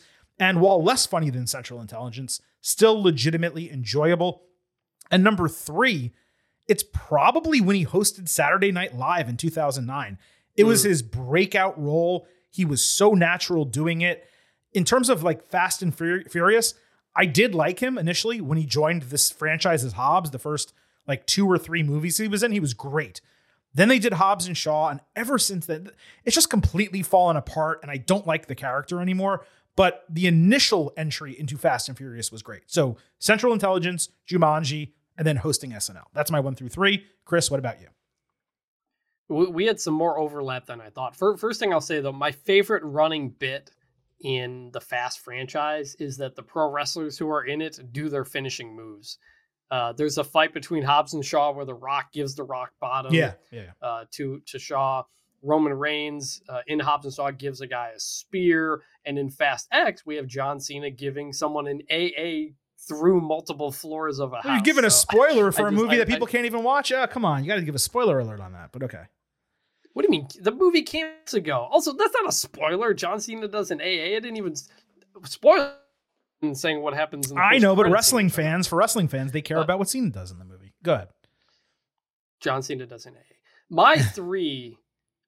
my first one is, um, oddly enough, The Rundown. Okay. Did you ever see this Yeah. movie with Sean Seann William Scott, Mhm. Rosario Dawson, Christopher Walken? He's like an ex football player, bounty hunter, I think, who's called to help in this like Latin America country or something like that. Really, him and Seann William Scott were great in the movie. I've seen that movie a million times. Really, really like it. Think it's underrated.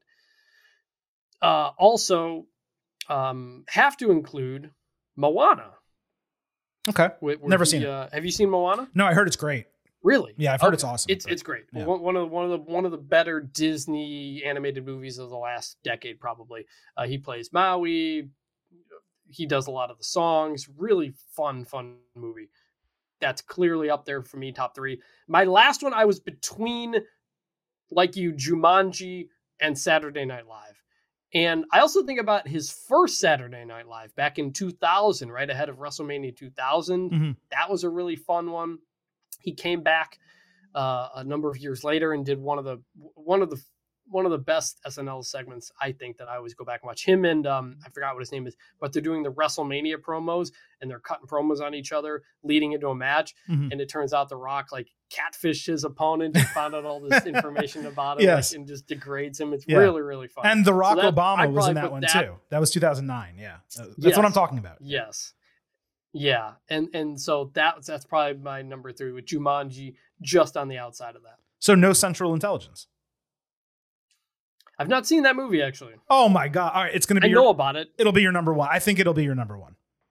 It's really I, him, good. him and Kevin Hart obviously have great chemistry. I'm sure it's I'm sure it's good. I like like eh, like you know. it's just it's the two of not just that are- it's are the really fun. story it's the story of the movie it like sends a message and like the other actors in it are great um the story itself is really interesting and fun it's it's really good It's it's really good it's very inter- it's an interesting time for The Rock because Black Adam failed Mhm. and he had a bunch of drama around that. And people are raising like, what is The Rock's franchise role? He doesn't really have it. And so the idea of him going back into the Fast franchise or something like that is kind of like that's kind of the one that stands out. He hasn't really that's not even last his couple though years I know, that's what I'm saying. The Yeah. last couple of years, The Rock's status in Hollywood has really taken a hit. You know, he, he's had some duds, things haven't worked out, he's taken some big swings, and so you kind of kind of waiting to see if he bounces back in a big way. yeah no you're right i mean um i didn't think that i'm forgetting the name of the show actually was it playmakers no it wasn't Young called Rock? playmakers no the show on hbo spencer Oh, strasmore ballers ballers was watchable but it wasn't great by any means young rock Mhm. had its episodes where it was Young kind Rock of was fun.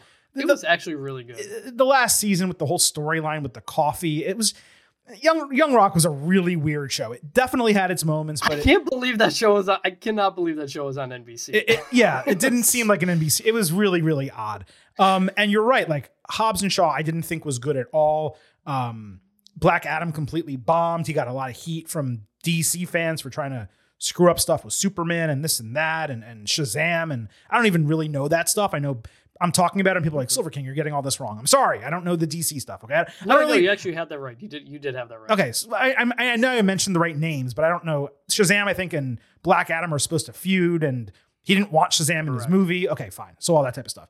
Anyway, um, you're right. It's been like this downward, not spiral, but trajectory for The Rock in Hollywood, and he needs something to pull him out of that. And I don't know, man. Maybe WrestleMania 40 can pull him out of that. I doubt that'll happen, but it would be cool for The Rock to do something with WWE, kind of, kind of just reset himself. I don't, I don't even exactly know what it would be. Uh, he does have some really interesting films coming out if you look at his IMDb page. But I thought that this was an interesting question, just given I did tweet about Fast X that I just happened to see, and um, yeah, I was curious what your thoughts were for his your favorite movies and TV show appearances that he's done as well. So there you go, folks. That was the last word, and that wraps up this edition of the Getting Over Wrestling podcast. On the way out, let me give you a quick note about our schedule. We will have one additional episode this week NXT and AEW on Thursday. The Silver King is taking a much needed, and I will say for myself, well deserved vacation. Uh, so instead of doing two shows while I'm gone, I'm only going to do one again that will come out on Thursday. We did send a Getting Over questionnaire on Twitter at Getting Overcast. For anyone who didn't vote or provide your survey responses, feel free to do that. One of the questions was about the NXT and AEW show, what we should do about that. And the responses were basically even across the board. So you guys didn't really help me in that regard, but nevertheless, I appreciate everyone who responded to that survey. I'll leave it up for another uh, 24 hours. Of course, this is Tuesday when we tape the podcast, but don't forget to follow us on Twitter at Getting Overcast for episode drops, news analysis highlights, all that good stuff. Also, please remember this podcast is all about Defy. So leave those five star ratings for us on Apple Podcasts and Spotify. On Apple, if you leave a five star written review, we will read it live right here on the show, just like we did earlier. Also, I happen to love the number five. and I hope you do as well. So for only five bucks a month, if you want, you can become an official Getting Overhead. Visit buymeacoffee.com slash getting over and sign up. You get bonus audio, news posts, and so much more. Again, buymeacoffee.com slash getting over. Thank you all for listening to this edition of the Getting Over Wrestling podcast. We will be back on Thursday with your next show, and then next Tuesday, same bat time, same bat channel, with your next WWE edition. For Vintage Chris Vannini, this is the Silver King, Adam Silverstein, signing off and leaving you with just three final words. Bye for now.